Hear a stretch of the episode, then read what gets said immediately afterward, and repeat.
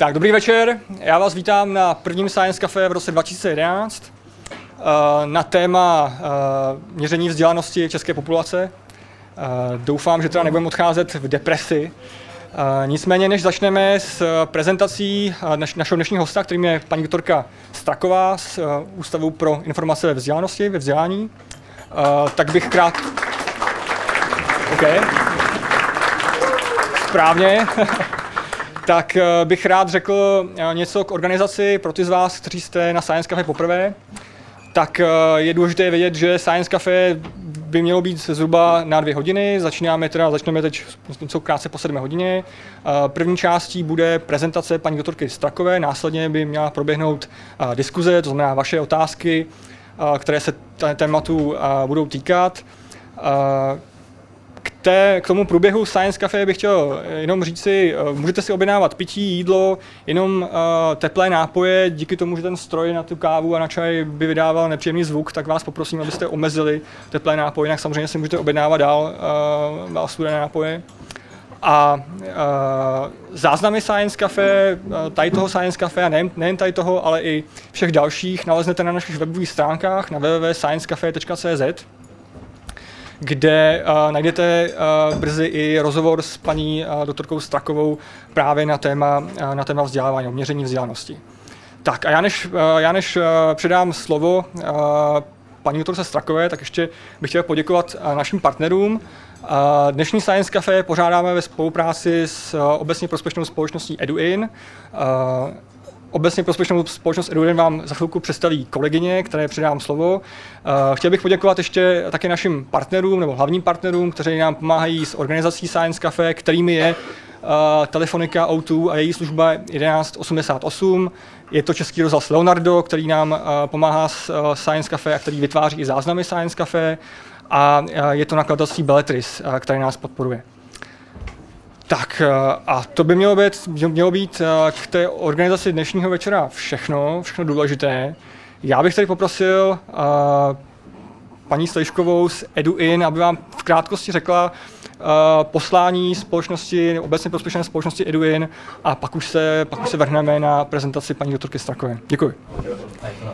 Dobrý večer, já se jmenuji Lucie Slejšková a jsem z OPSky, z neziskové organizace EduIn.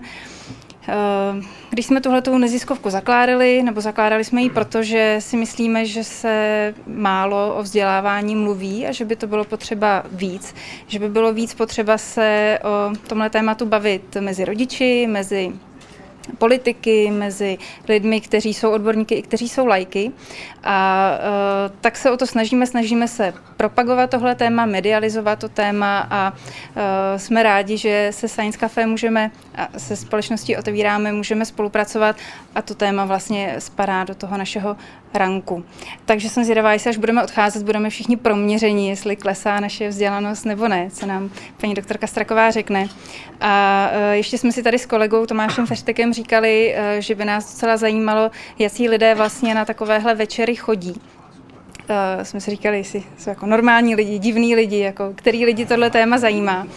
A uh, jestli sem chodíte pravidelně, nebo jste přišli právě na tohle téma, tak uh, na to třeba ještě dojde řeč, nebo když budete někdo pak chtít to komentovat, tak uh, budeme rádi. A jinak budeme rádi, když se budete zajímat třeba i o aktivity, které vyvíjíme. Web eduin.cz je jednoduchý. Takže já se těším, co tady uslyším a jsem ráda, že jsme tady. Díky.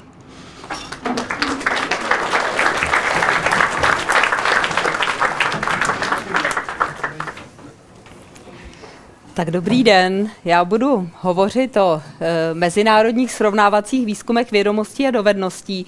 Budete mě slyšet tam vzadu, když budu hovořit takhle? Ne... Tak já to zkusím ještě více. Tak tyhle ty výzkumy v České republice organizuje Ústav pro informace ve vzdělávání. Já se v Ústavu eh, pro informace ve vzdělávání tomu tématu věnuji střídavě od poloviny 90. let s nějakými přestávkami v nevládním sektoru.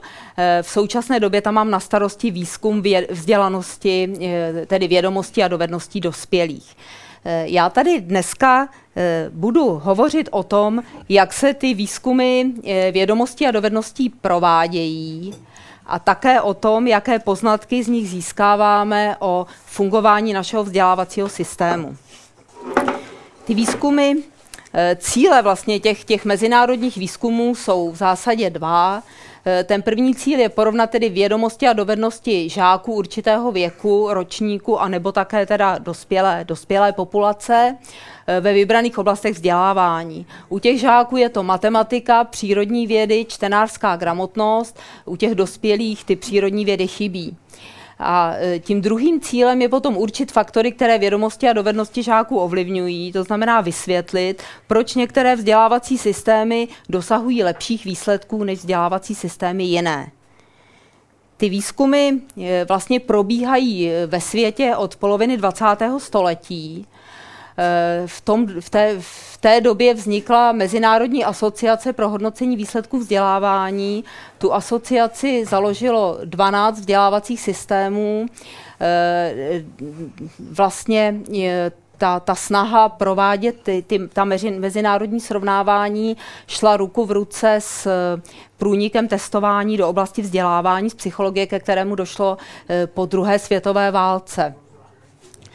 Eh, to, co bylo vlastně obsahem toho měření eh, v té první polovině vlastně 20. století, byl, byly vědomosti a dovednosti, které byly obsaženy v osnovách. To znamená, byly to, eh, byly, bylo to to, co se vlastně děti učili ve školách.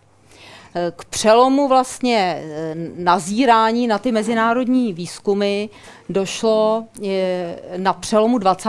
a 21. století, kdy na scénu vstoupila Organizace pro ekonomickou spolupráci a rozvoj.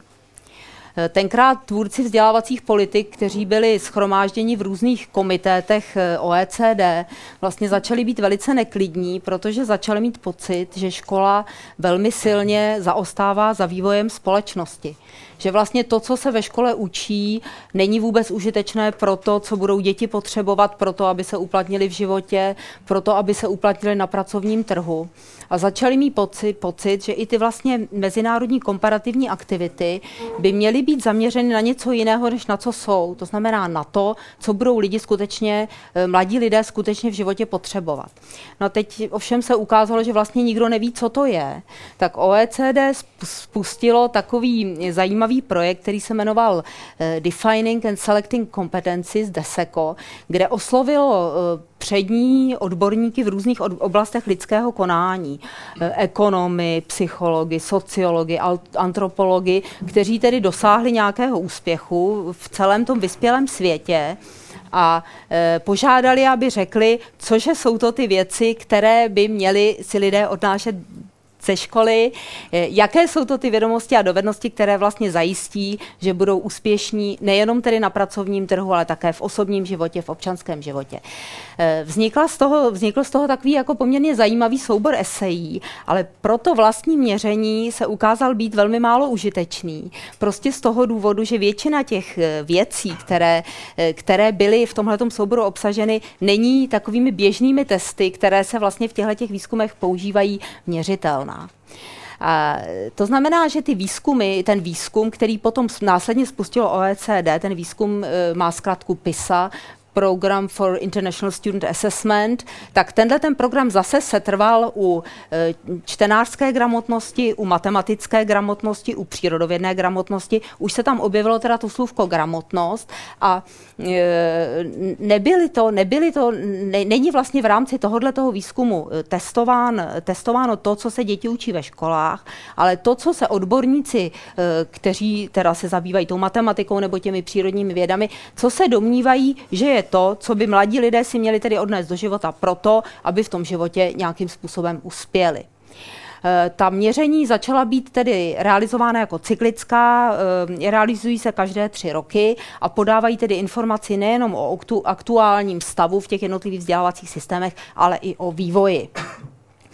Eh, v současnosti tedy eh, ta, ty mezinárodní výzkumy jsou důležité, protože eh, podávají velmi důležité informace pro vzdělávací politiku. Vzdělávací politika vyspělých zemí se hodně zakládá na výsledcích těchto výzkumů.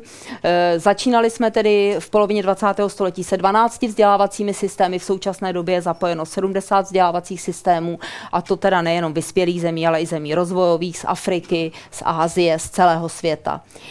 Česká republika se spolu tedy s postkomunistickými ostatními zeměmi zapojila na začátku 90. let. Eh, ty výzkumy doznaly eh, samozřejmě od, od té doby řadu metodologických zdokonalení. Eh, došlo k tomu, že již nejsou zařazovány jenom testové otázky, kde žáci vybírají jedinou správnou z nabízených možností, ale žáci odpovídají otevřenými odpověďmi.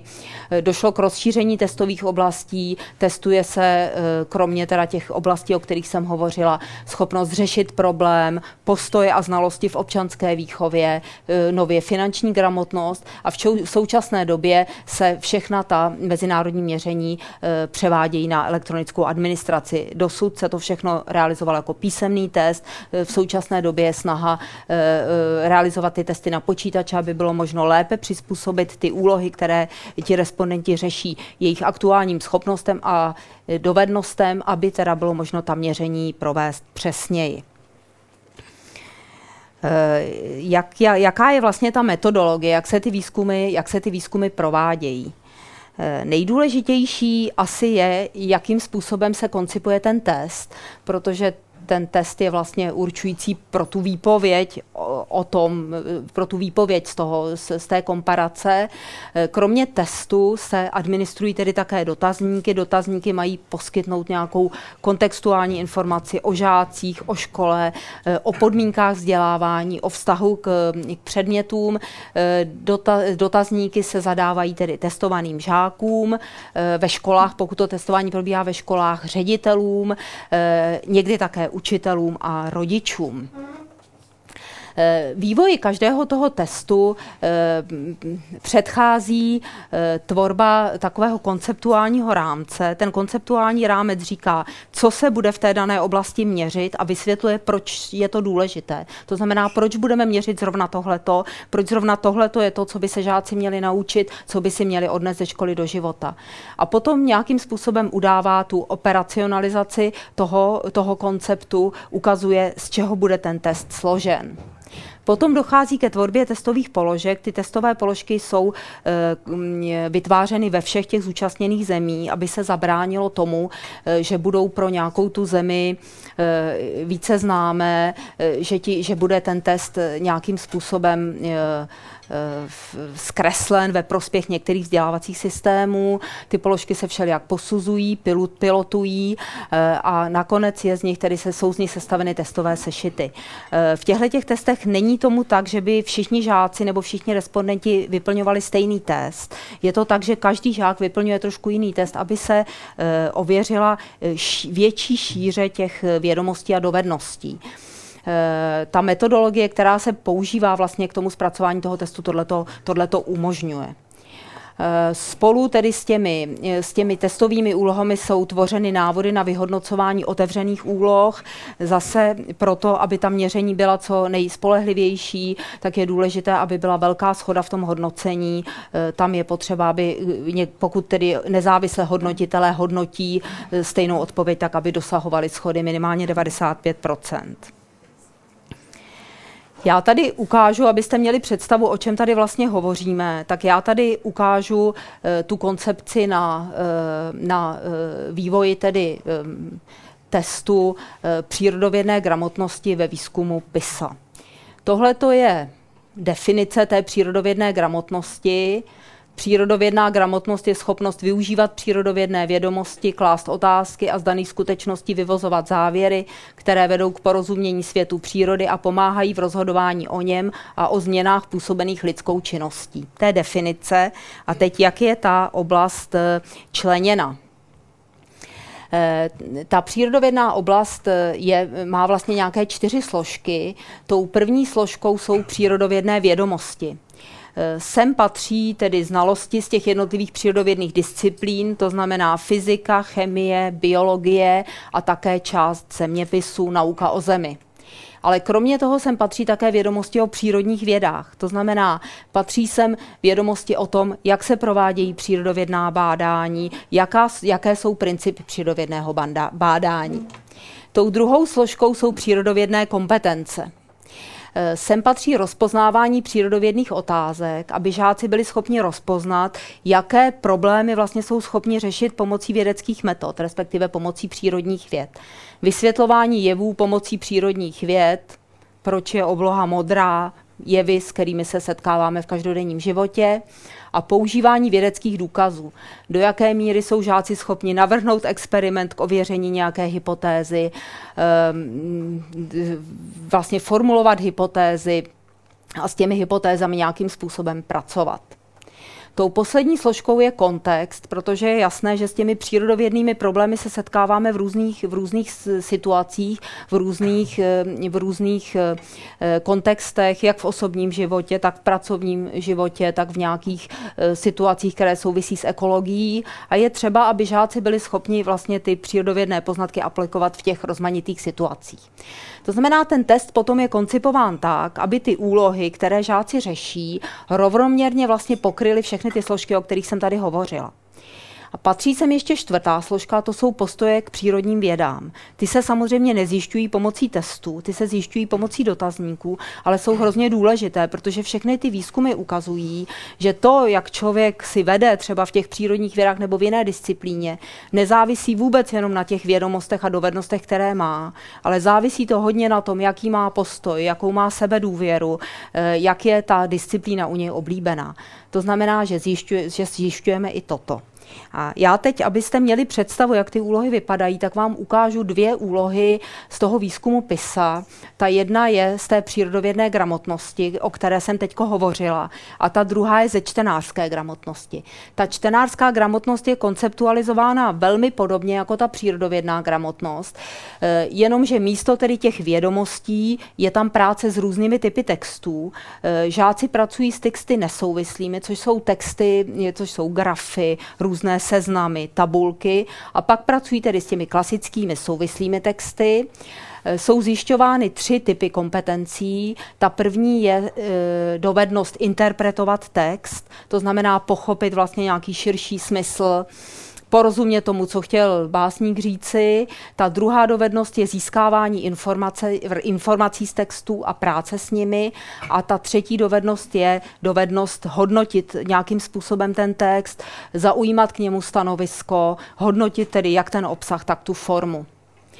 I ta čtenářská gramotnost pracuje s těmi kontexty a pracuje s těmi postoji, stejně jako ta gramotnost přírodovědná. Tak tohle je moje oblíbená úloha z výzkumu PISA. Eh, ta, ta úloha staví, eh, staví před žáky takovýto problém.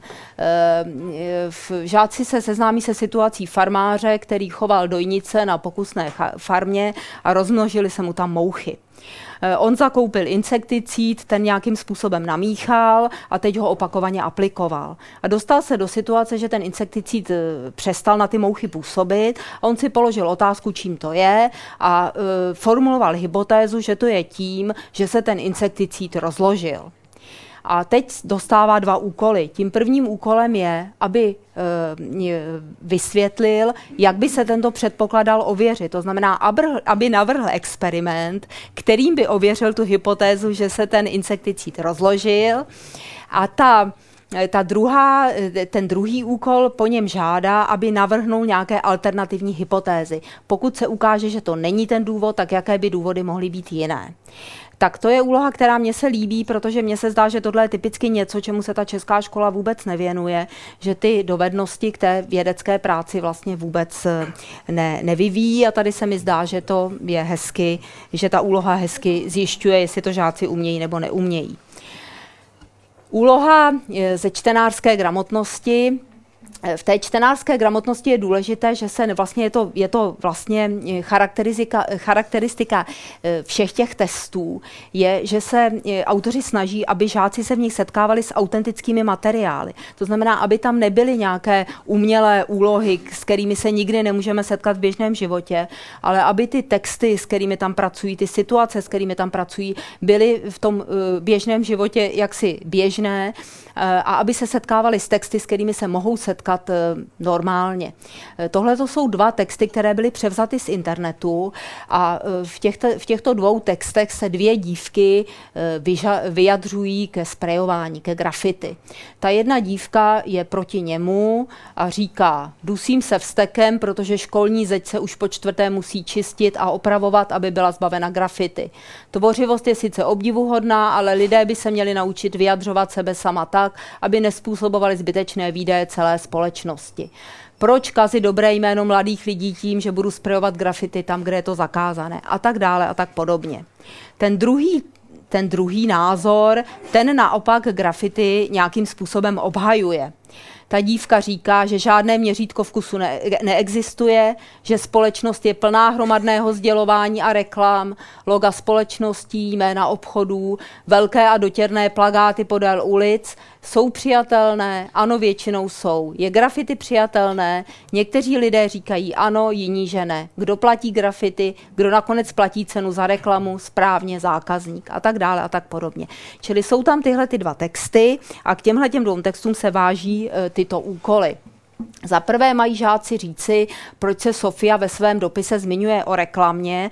E, Tahle ta úloha vlastně zjišťuje tu takovou tu dovednost teda obecně interpretovat ten text.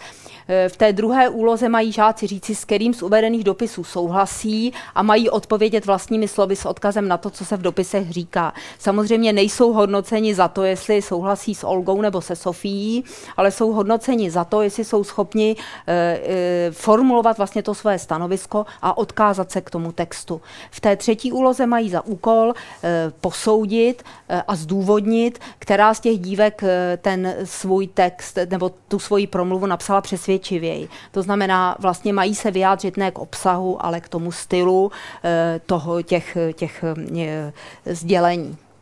Takže to je, eh, to, jsou, to je tedy k těm, k těm úlohám. Další metodologické aspekty, které jsou důležité, pro ty komparace eh, je to samozřejmě výběr vzorku. Eh, já už jsem říkala, že pro jednotlivé vzdělávací systémy jsou ty výsledky těch výzkumů velmi důležité. Řekla bych, že až někdy příliš důležité, že se od nich odvozují jaksi příliš, že se z nich vyvozují velmi silné závěry, ale z toho důvodu je třeba, aby ty výzkumy byly jaksi řádně provedeny. Ten výběr vzorku probíhá přes školy, vybírají se náhodně školy ze všech škol, které, které navštěvují žáci daného ročníku nebo daného věku.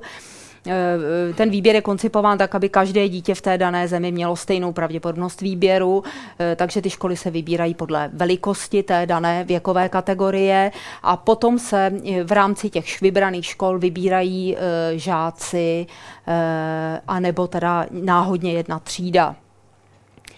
Eh, to, to minimální, ten minimální počet škol na ten daný vzdělávací systém, pro to, aby mohl ten systém být zahrnut do té komparace je 150.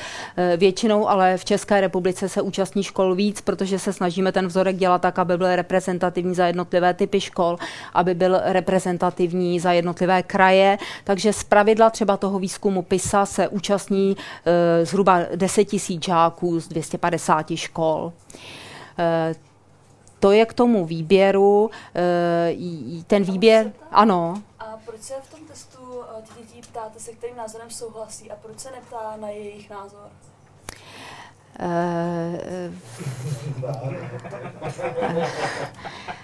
asi proto, že eh, je asi snáze eh, jaksi objektivně, objektivně vyhodnotitelné, jestli jsou schopni nějakým způsobem vycházet z toho textu, když po nich chceme, aby se nějakým způsobem vztahli k tomu textu.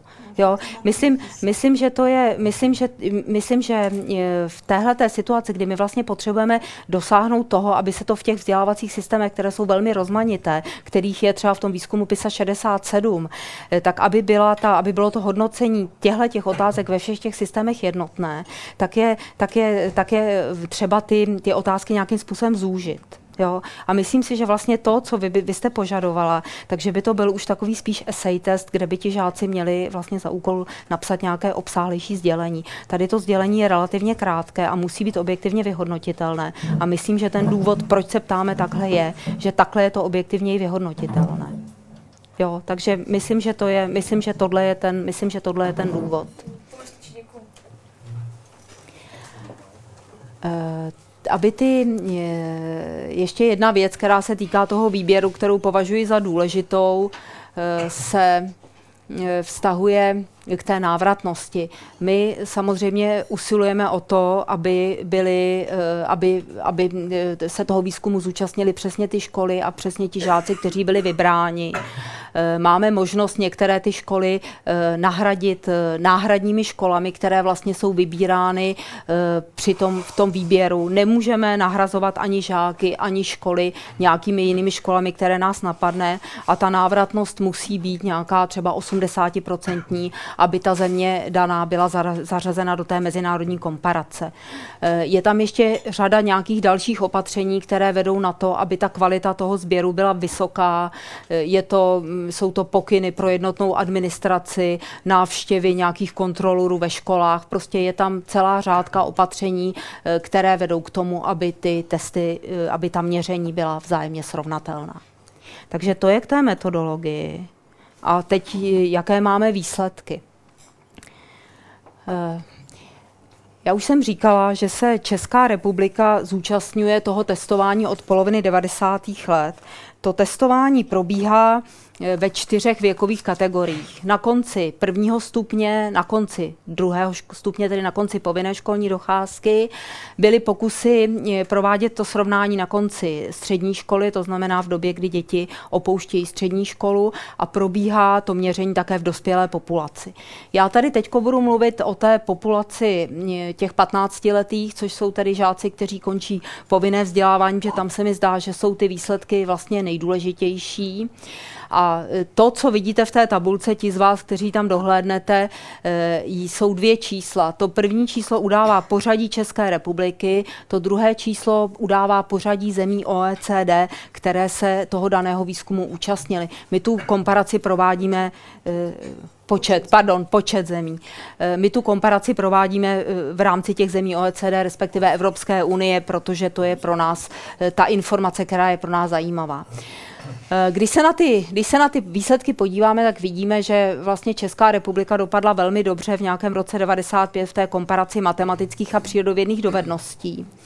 Eh, potom ty výsledky vypadaly poměrně konstantně a zhruba tak, že eh, v přírodních vědách byly ty výsledky našich žáků nejlepší a tam se žáci vždycky umistovali zhruba v té první třetině mezi těmi všemi zúčastněnými zeměmi. Pak byly výsledky z matematiky, kde se umístěvaly v nadprůměru, v takovém mírném nadprůměru. A nejhorší byly standardně výsledky z té čtenářské gramotnosti, kde se umístěvaly zhruba ve dvou třetinách v těch mezinárodních žebříčcích.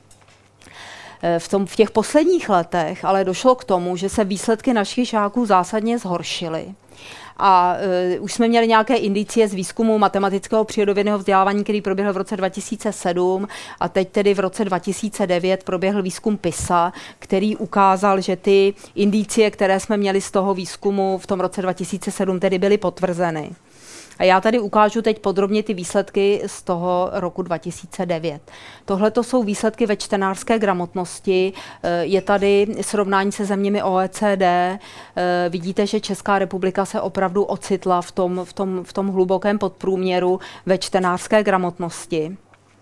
Nám ta metodologie těch výzkumů e, umožňuje porovnávat nejenom to relativní pořadí, ale umožňuje nám porovnávat i ty absolutní výsledky. To znamená, my můžeme také určit, jak se, e, jak se ti žáci zhoršili.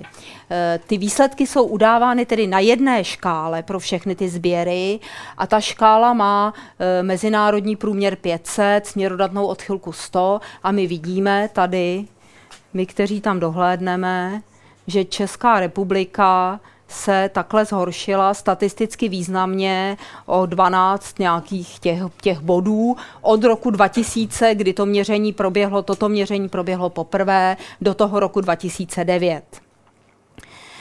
Eh, tady máme výsledky z matematiky. Tady vidíme, že Česká republika tedy je v průměru.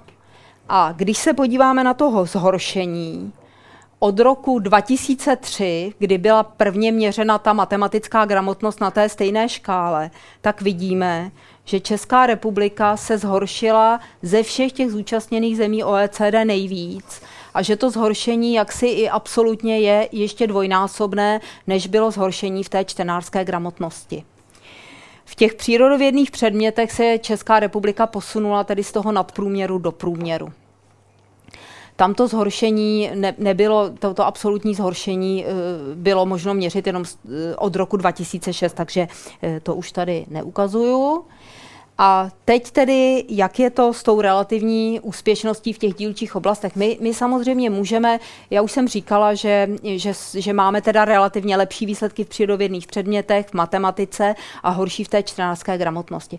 To, co mně připadá zajímavé, že se to reprodukuje přes všechny ty populace, v kterých tam měření provádíme.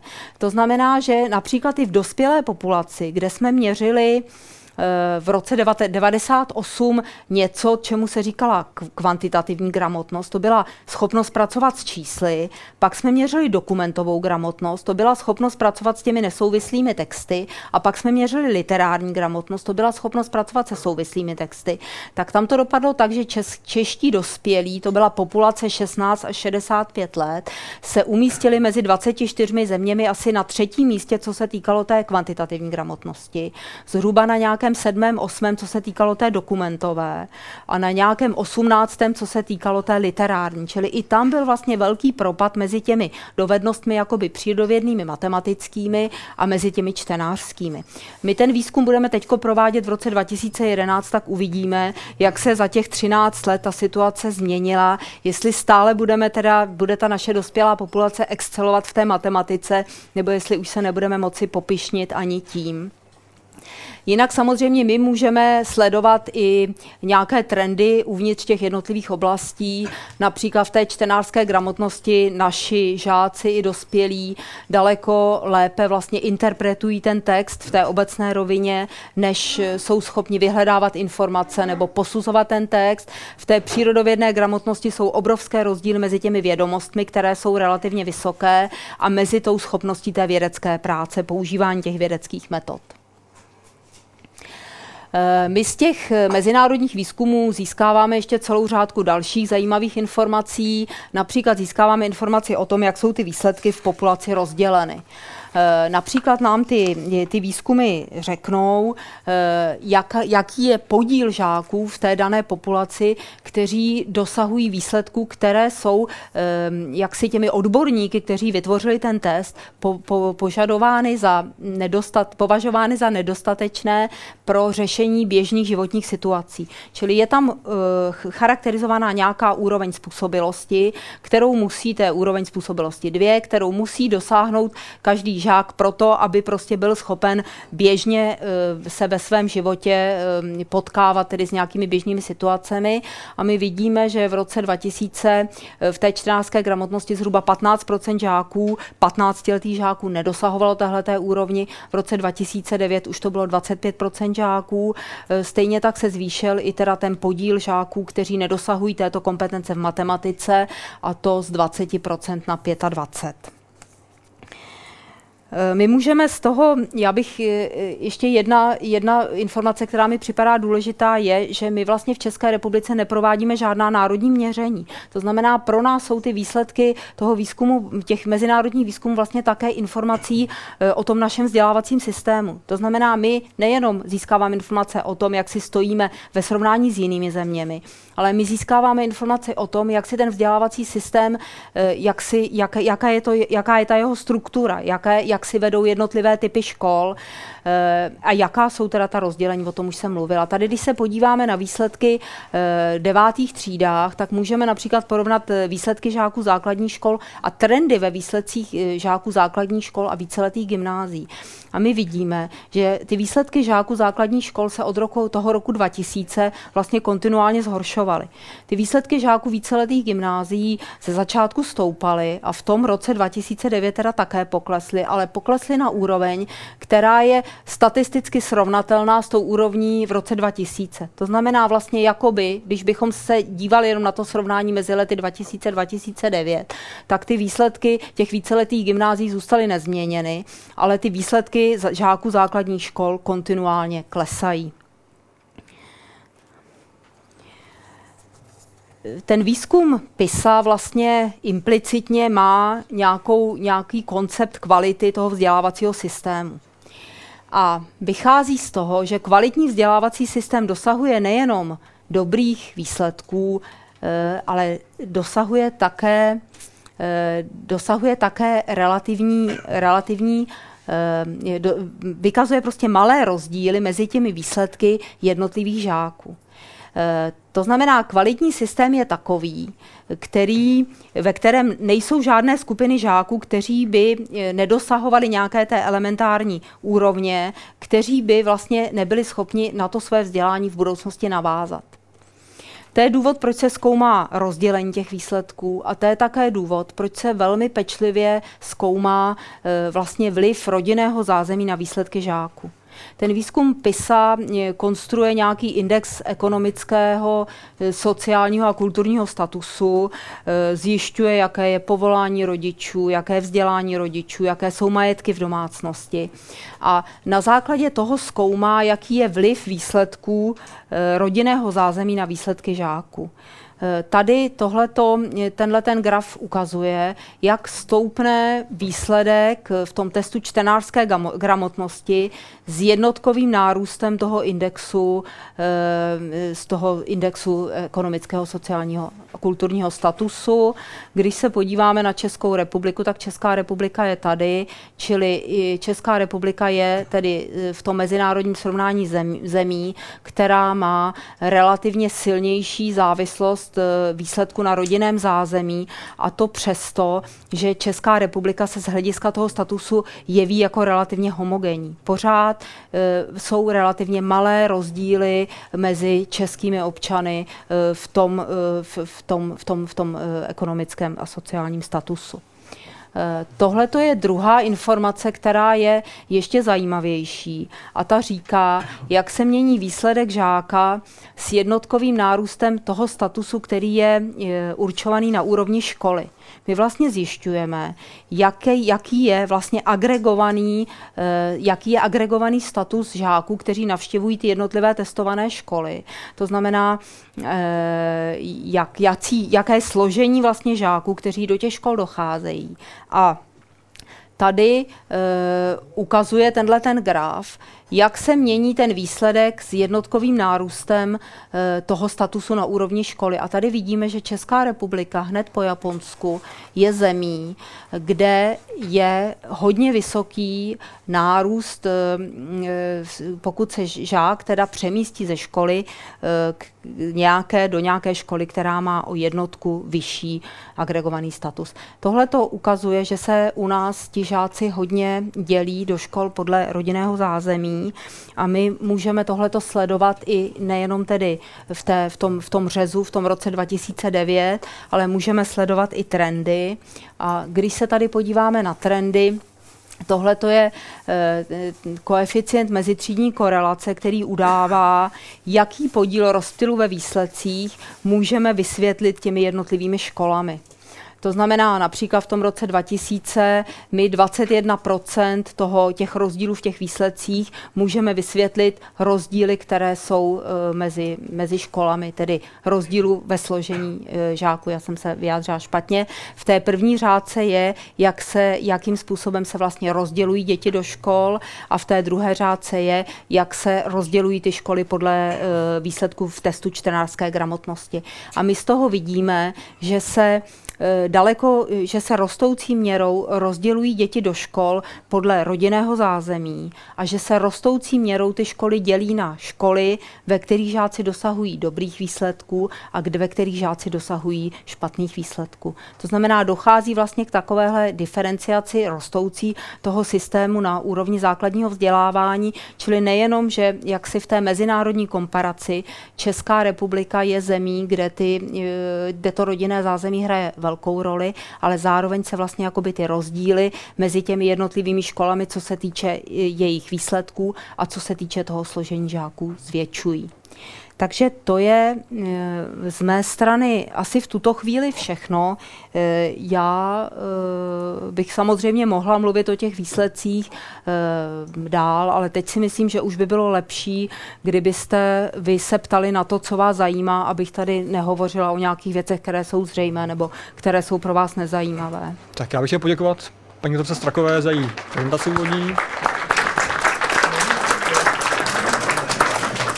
Je, ještě než se pustíme do diskuze, tak uh, my jsme dostali uh, tři knížky od nakladatelství Akademie, která nás, Akademia, která nás, která nás podporuje a uh, jsou zde připraveny pro vás, takže já bych poprosil paní doktorku, jestli by mohla vyzkoušet naše publikum z vědomostí a, a ty knížky tak udělit ně, někomu, kdo, kdo by se mu zasloužit. To je výborný úkol. Tak eh, já se tedy, tak to zkusíme tak, že se dotážeme eh, publika, jestli mají nějaké základní tedy znalosti o, tom, o té struktuře toho českého vzdělávacího systému.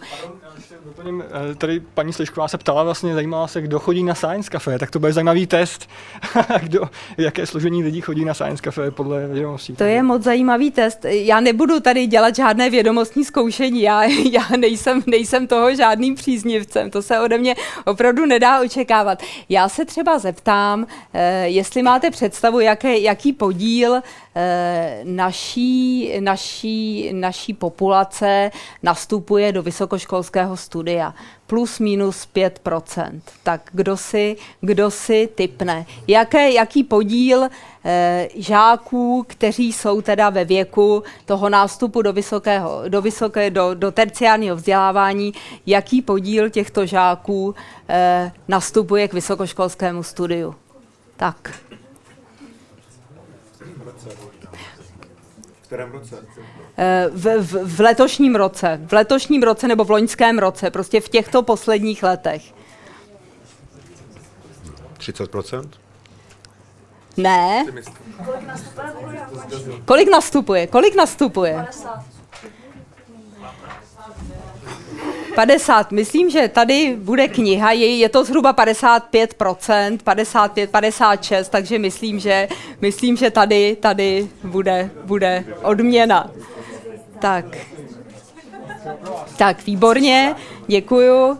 Tak, eh, tak ještě nějakou. Tak, eh, základem celý počet té mládeže nebo třeba středoškoláků jenom? Ne, ne, ne, ce, celá populace, celá populace, celá po, i, to znamená i ti nematuranti, i ti, i ti patří tam i, i ti učňové, je to opravdu celá ta, ta věková skupina. Tak zkusíme ještě podíl žáků, kteří, kteří e, mají maturitní vzdělání. Kolik procent žáků e, dokončí maturitní vzdělání, zase plus minus, plus minus 5 procent. 80? Je, je, to, je to zhruba 75, takže já si myslím, že, že tady, tady bude kniha. No ne, jasně, ale byl první, jako tady, tady je ten... No a co teda my si ještě vymyslíme, tak... Můžu, jo, vy tu máte ještě jednu knížku, tak... No máme ještě jednu knížku, já teď nemám tu otázku, takže...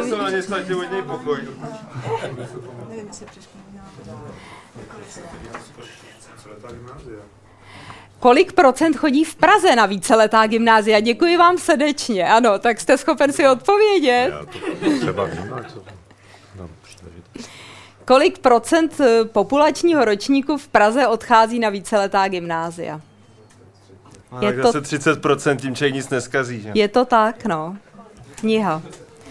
Jo, čili v tom celostátním v tom celostátním měřítku je to 12% a v Praze je to 30%. Děkuji vám za tu otázku, vytrhl jste mi ten spaty.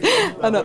Tak, tak nyní, můžeme, nyní můžeme již radostně přistoupit k diskuzi. Já musím ano. říct, že mě tam teda eh, ta otázka, jak tam byla na to, jak se vybírají mezi těma dvouma eh, dvou, dvouma textama na internetu, že mě u toho napadly hned v okamžitě dvě věci který se mi fakt nelíbí. Mm-hmm. První věc je, že to podsouvá trošku možnost falešního dilematu.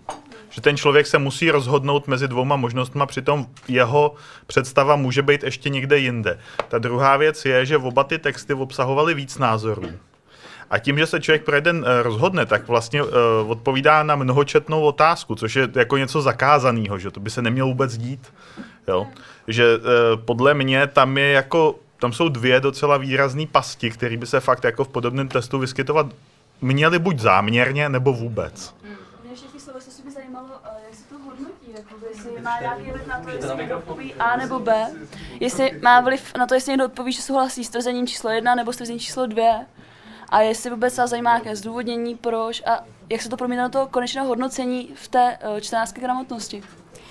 Eh, já jsem, já jsem říkala, že opravdu není důležité pro vyhodnocení té odpovědi jako správné, jestli se přikloní k tomu A nebo B, ale že je důležité jenom, jak to zdůvodní. A k tomu, co vy jste říkal, eh, je pravda, že ta otázka je formulovaná tak, že vlastně vybízí k tomu, aby to dítě volilo jenom jeden z těch názorů, ale ve skutečnosti v tom vyhodnocení, a to je právě chyba, že já tady to vyhodnocení nemám, protože v tom vyhodnocení jsou posuzovány jako správné i ty odpovědi, kdy ten, kdy ten respondent řekne, že se nemůže rozhodnout, protože v tom prvním, v tom prvním eh, textu souhlasí s tímhletím názorem a v tom druhém textu souhlasí s nějakým jiným názorem, eh, respektive eh, on si samozřejmě může vybrat jenom tu, jenom tu jednu, jenom, tu, jenom nějakou jednu dílčí eh, charakteristiku, která se tam vyskytuje a může se vymezovat jenom vůči ní.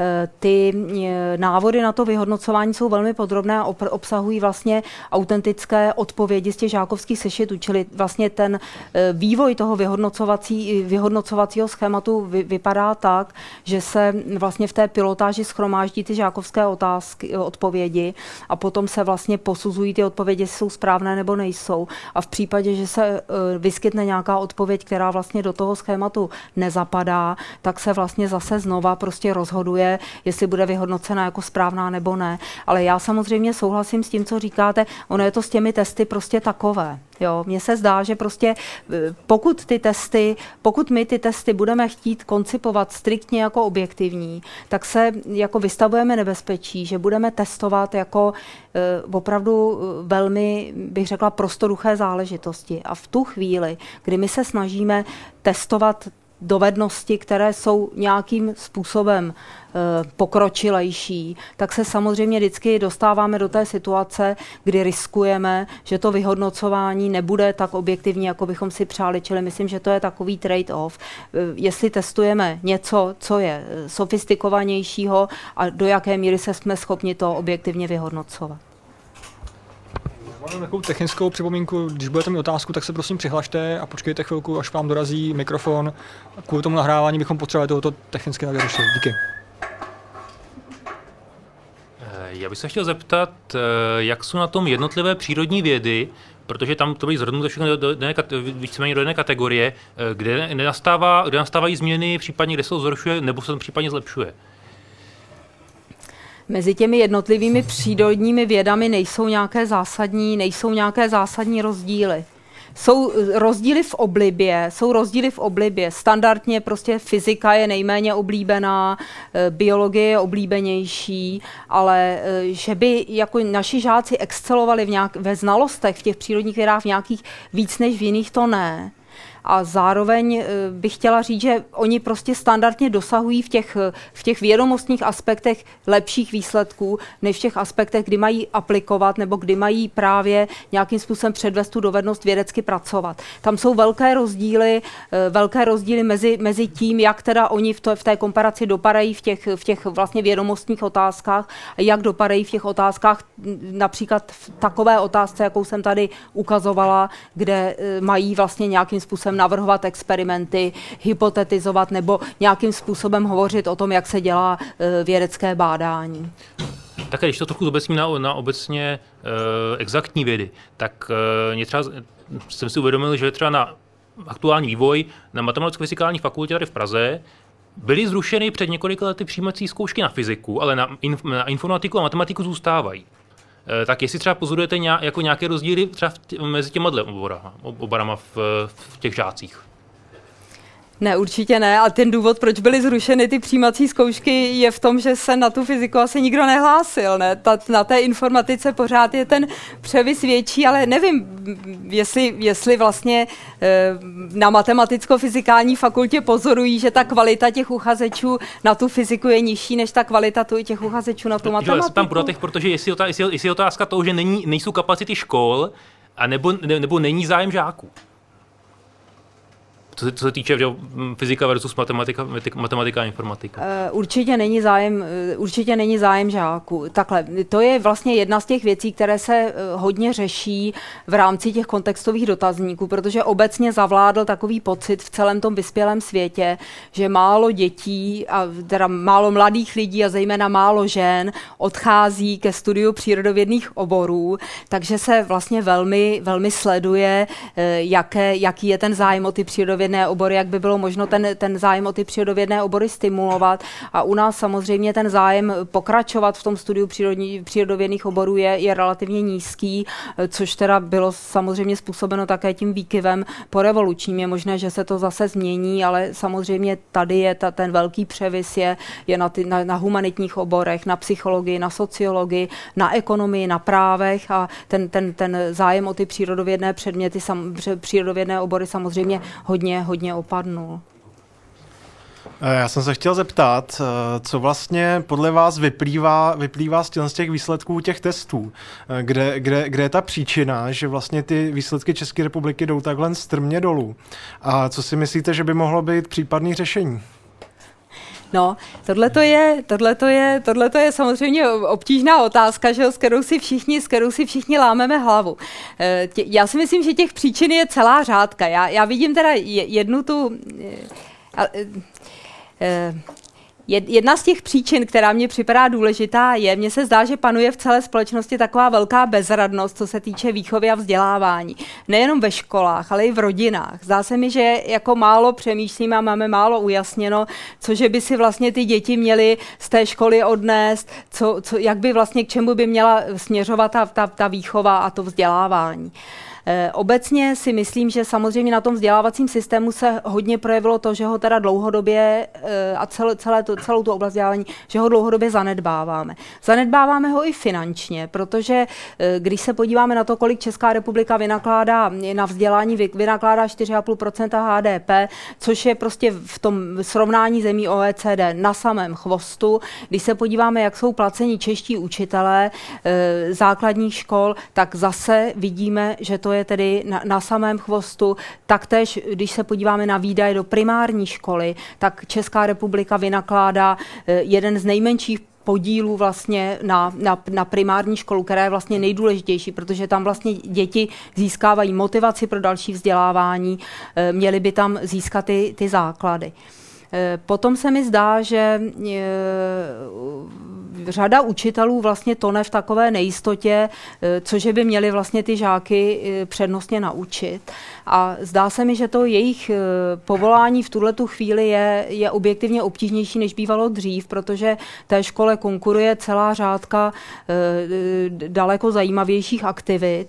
Ty děti žijí tedy něčím, něčím zcela jiným, než je ta škola. A já si myslím, že ti učitelé si s tím jako nevědí rady a já mám pocit, že jim vlastně v tom není dostatečně pomáháno.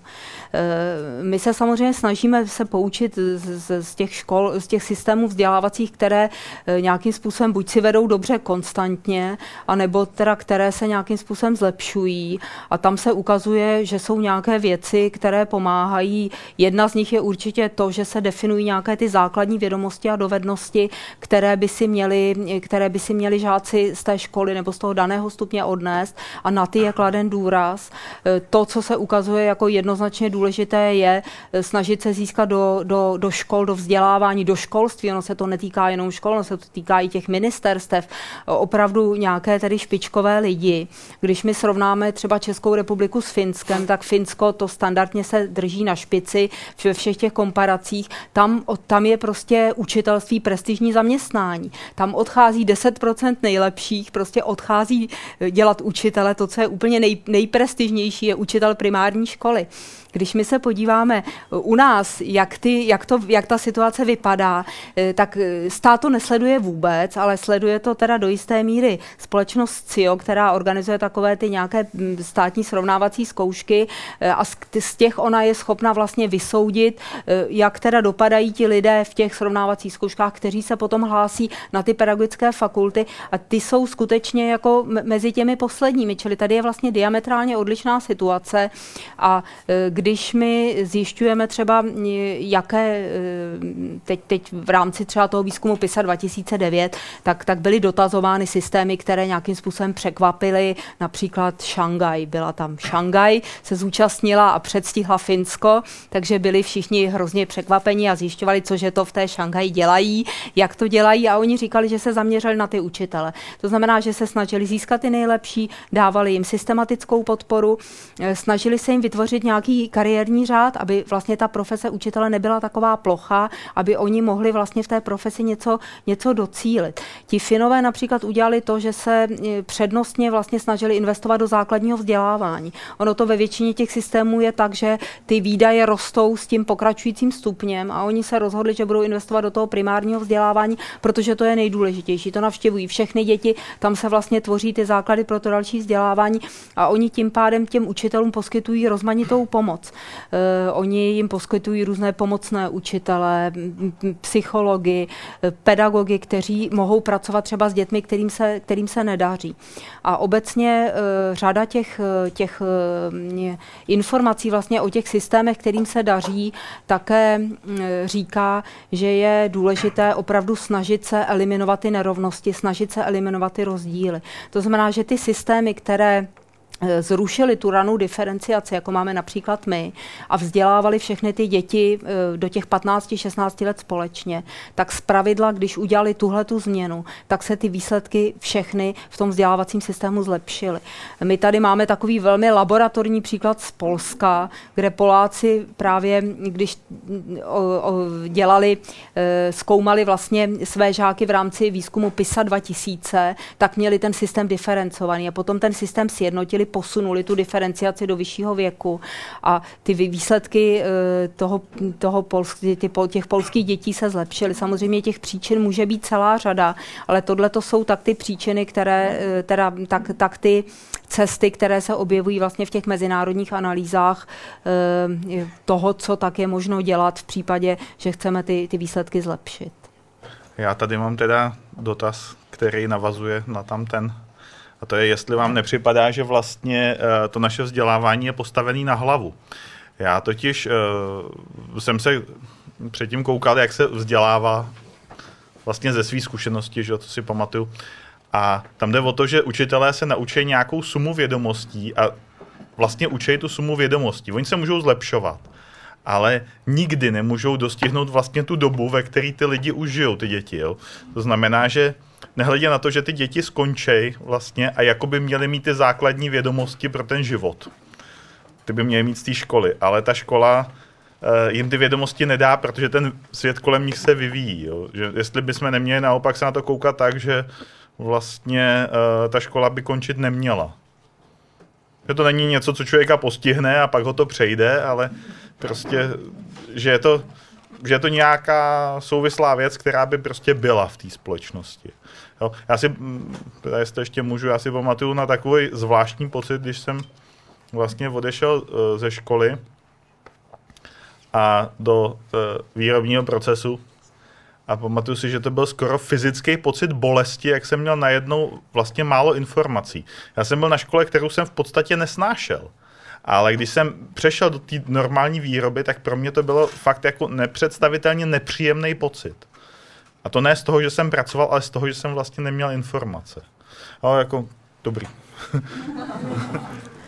No, já s tím, já s tím samozřejmě souhlasím. No, jako souhlasím s tím, že ta škola by měla primárně, zejména ta základní škola, když tady vlastně hovoříme o základní škole, tak by měla primárně motivovat a primárně by měla ty děti vybavovat eh, eh, těmi dovednostmi vlastně se dále učit a získávat i dále ty, ty informace.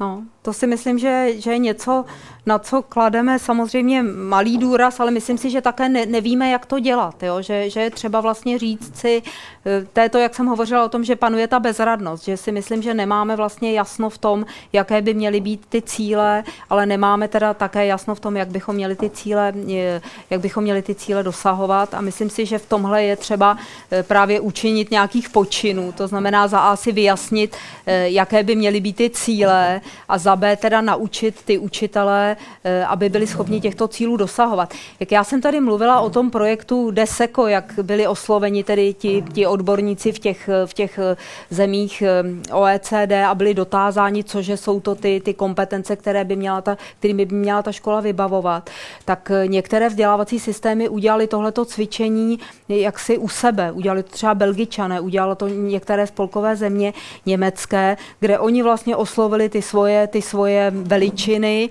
zeptali se tedy jich, co, co oni se domnívají a vlastně to Eh, to, ty cíle vzdělávání eh, pro všechny ty typy škol, ale zejména pro to základní vzdělávání vlastně odvozovali z nějaké celonárodní diskuze, eh, kde se samozřejmě potom k těm, k těm, k těm názorům těch, těch, těch veličin vyjadřovali teda i ostatní lidé. Tak mně se zdá, že by bylo zajímavé třeba, kdybychom takovouhle diskuzi zorganizovali v, České, v České republice, protože já, jako já sama si vůbec netroufám říci nebo odhadnout, jak by taková diskuze, diskuze proběhla. Já třeba i na základě těch srovnávacích výzkumů, ale i na základě teda svých zkušeností s tou školou mám pocit, že ta situace je poměrně špatná a zdá se mi, že je třeba nějakým způsobem konat. Ale když se třeba podíváme na výzkumy veřejného mínění, tak veřejnost je se stavem vzdělávání spokojena. Když se podíváme i na výzkumy z roku 2010, tak 70%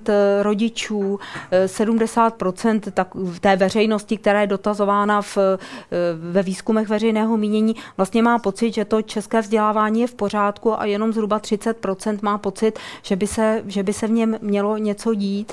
A my jsme vlastně na začátku toho roku 2010 pomáhali, konzultovali poradenské firmě McKinsey, eh, která dělala nějakou studii toho českého vzdělávacího systému, protože měla pocit, že by, že by mě, oni to mají tak, jako že když dělají projekty v rámci společenské odpovědnosti firem, takže si vybírají nějakou oblast. A protože McKinsey na té eh, nadnárodní úrovni se soustředuje na vzdělávání, tak česká pobočka McKinsey taky se rozhodla, že se bude soustředovat na vzdělávání a udělali takovou analýzu poměrně.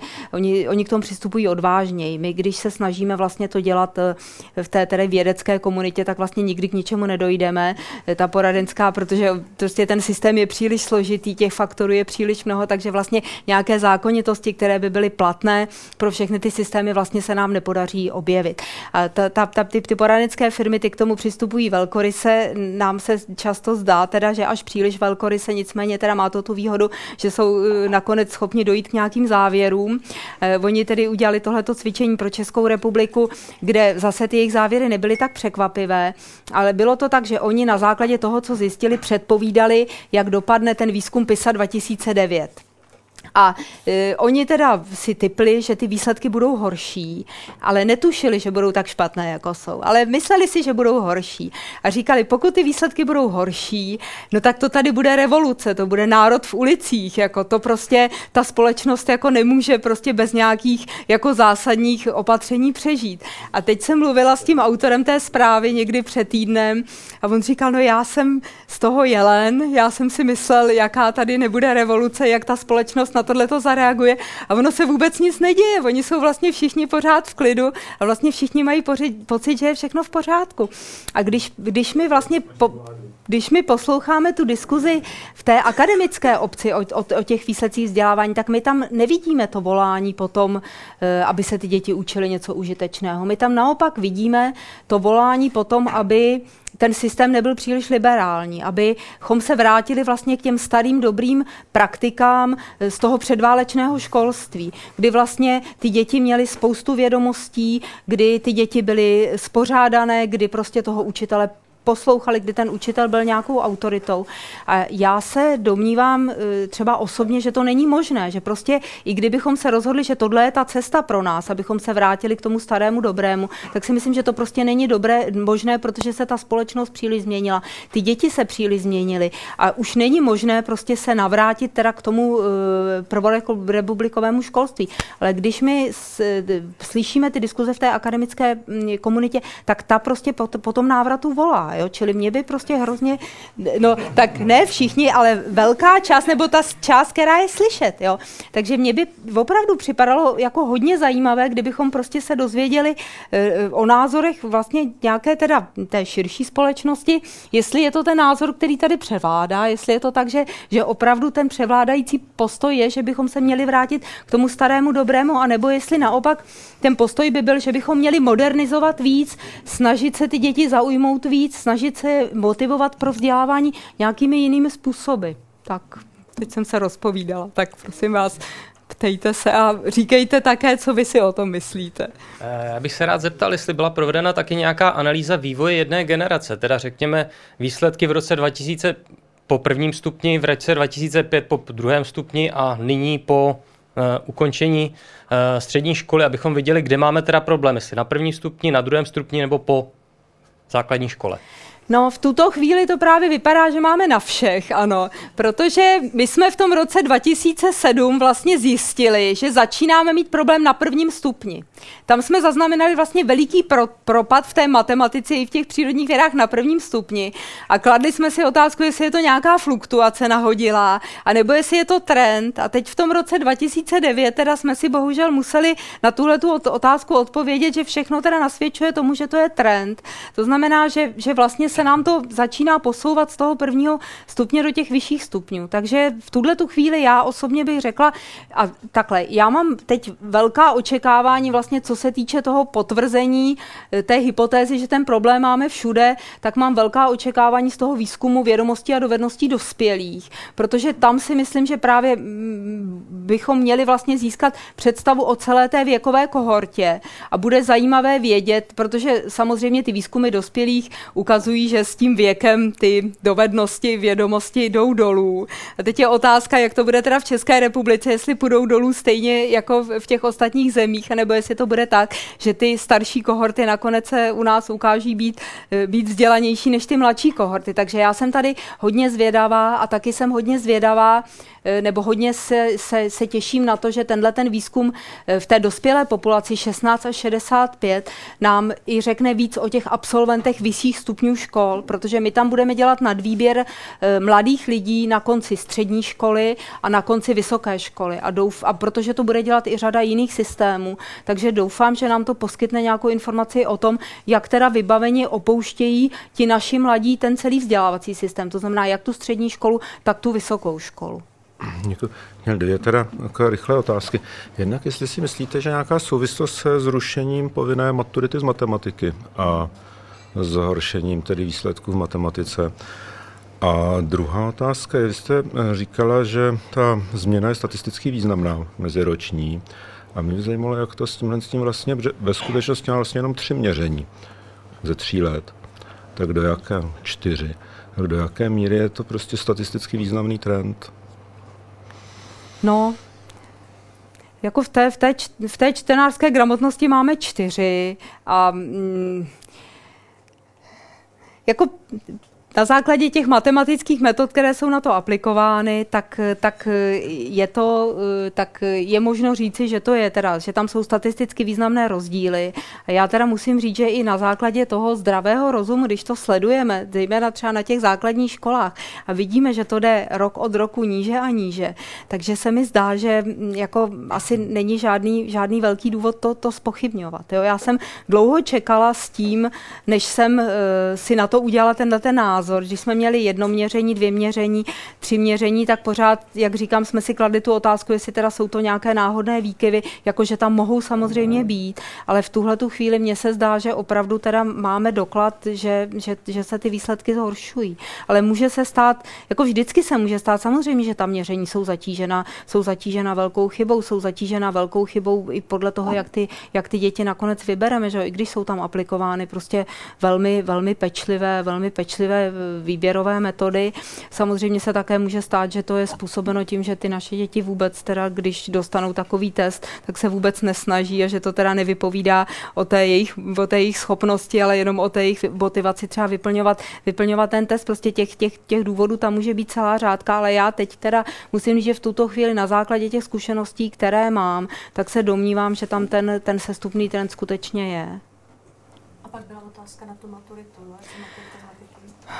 No, eh, ta otázka, ta otázka byla položena, jestli se na tom, na tom jestli, si, jestli se domnívám, že na tom poklesu těch výsledků v matematice se podepsalo to, že byla zrušena povinná maturita z matematiky.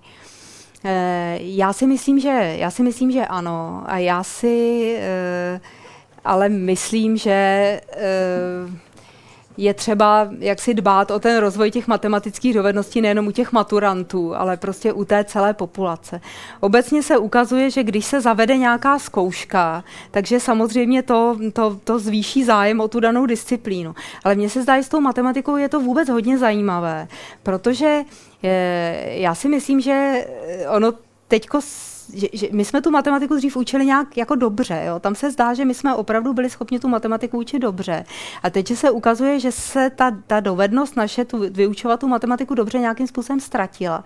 A že se to, že se to děje nějakým způsobem, který není jako úplně zřejmý. Jo? Mně se zdá, že ten propad v té matematice je nejdůležitější a že je také z toho všeho nejzajímavější. Ale myslím si, že pořád vlastně víme velmi málo o tom, co se tam děje. Já si myslím, že například eh, ty děti už se teďko nedají přinutit přinutit k nějakému tomu drillu, k takovému tomu nácviku některých těch početních operací, které byly dřív, eh, které byly dřív běžné a které třeba mnozí z nás jsme považovali za samoučelné, ale že je možné, že právě tenhle ten nácvik teďko v těch školách chybí a že se projevuje potom při nějakých úlohách, které jsou pokročilejší. Takže myslím si, že ano, myslím si, že povinná, já si osobně vůbec myslím, že povinná maturita z matematiky by byla dobrá a myslím, že by nemohla minimálně vůbec ničemu uškodit a myslím si ale, že je třeba se opravdu zabývat jako detailně tím, co se v té výuce stalo a co se v té výuce děje, že, že ty matematické dovednosti jdou takovýmhle způsobem teda zu.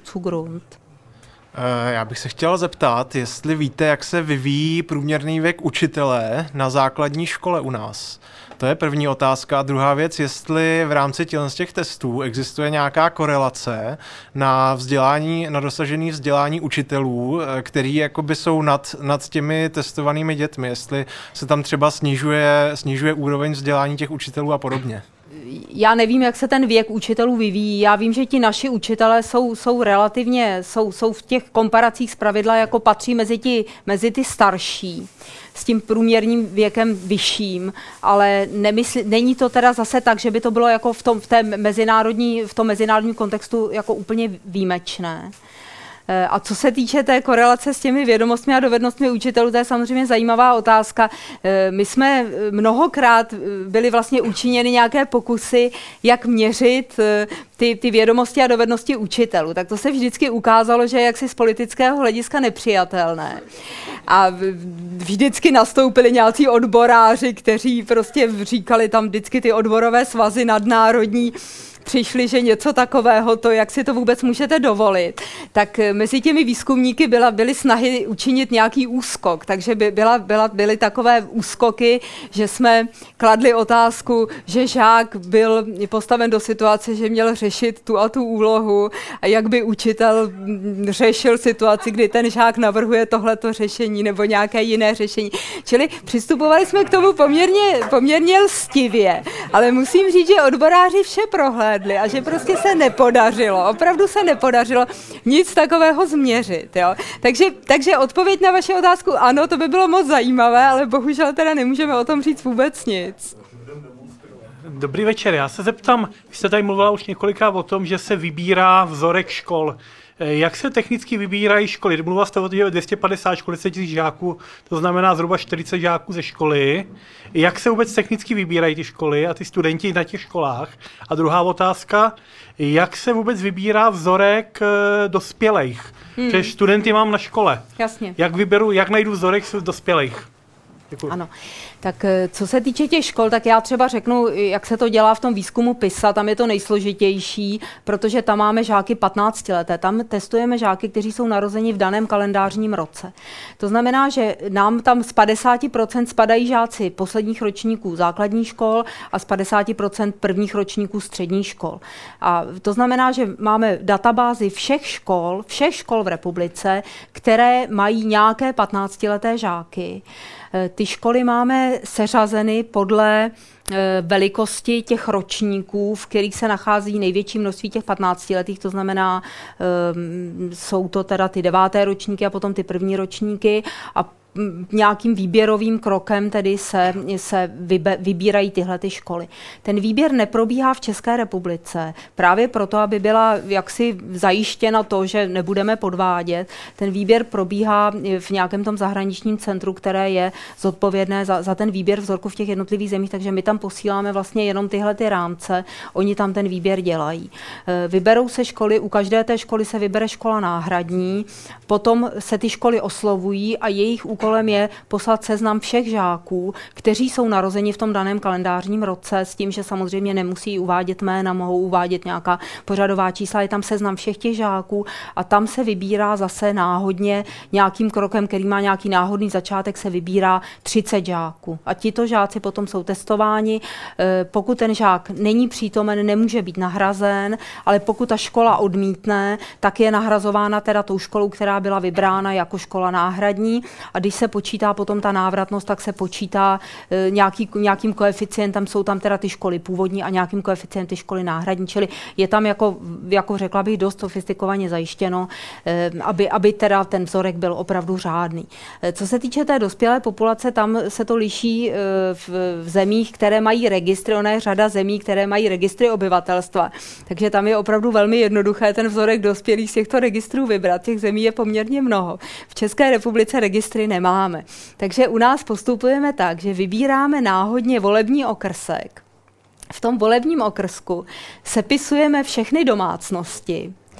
Potom náhodně vybíráme domácnost, domácnosti v tom daném volebním okrsku. A v těch domácnostech tedy potom náhodně vybíráme toho dospělého, který je mezi těmi 16 a 60, 65 lety. Jo? Čili ten výběr vlastně probíhá ve čtyřech krocích a je, je to takové poměrně dobrodružné snažení, protože samozřejmě, když tam chodí ti tazatelé a sepisují tam ty adresy, že jo, tak často je na ně po, po, povolána, povolána nějaká pořádková služba, protože tam vznikne obava, že, že tam někdo dělá nějaké nekalosti a takhle prostě nemáme registry obyvatelstva, tak musíme postupovat tímhle tím způsobem. V tom výzkumu v tom výzkumu eh, těch dospělých zase se vybírají, tam, tam se teda vybírají rovnou už náhradní, náhradní respondenti, ale ti respondenti nemohou být vlastně, oni nemohou být nahrazeni, musí to být tak, že jenom vlastně z toho vzorku, který se vy, vybere jako dvojnásobný, protože my máme povinnou minimálně 50% návratnost, tak my musíme v rámci toho vzorku, teda, který, který vybereme, prostě docílit té návratnosti 50%. A tu potom teda ještě velmi pečlivě pečlivě, velmi pečlivě zdokumentovat. Pokud eh, nedocílíme návratnosti 50%, tak vlastně vůbec se nedostaneme do té mezinárodní komparace.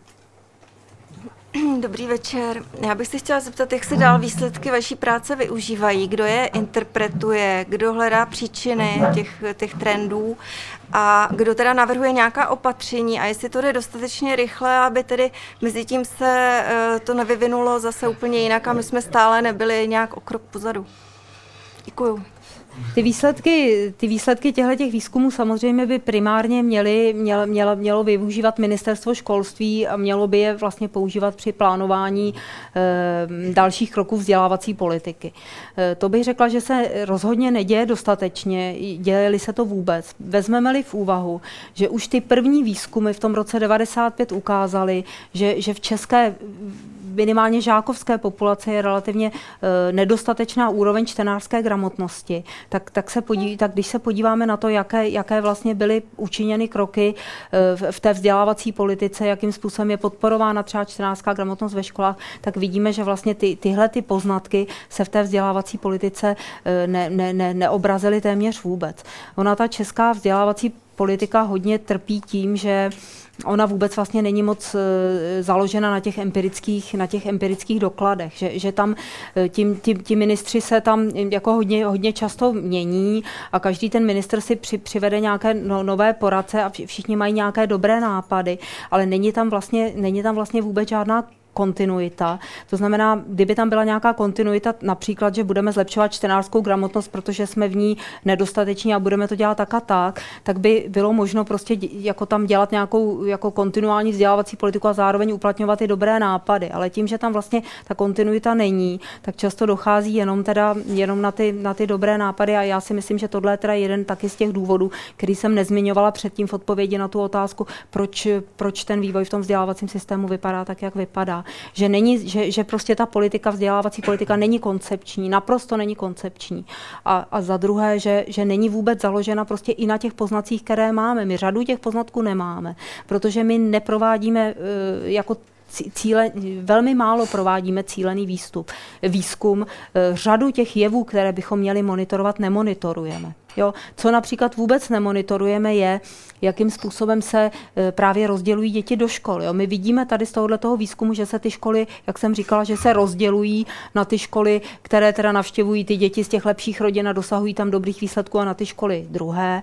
Ale my o tom vlastně nemáme vůbec žádné doklady. My víme, že vlastně najednou do škol, že, že, že do škol najednou děti dělají přijímací zkoušky do první třídy, že vlastně ty školy uh, mají řadu výběrových tříd, že tam dochází k velké diferenciaci v tom systému, ale my, my o tom vlastně máme velmi málo empirických podkladů. Čili o řadě věcí ty empirické doklady nemáme, ale i u těch věcí typicky čtenářská gramotnost, kde je máme, tak si myslím, že je v té vzdělávací politice prostě velmi málo zohledňujeme.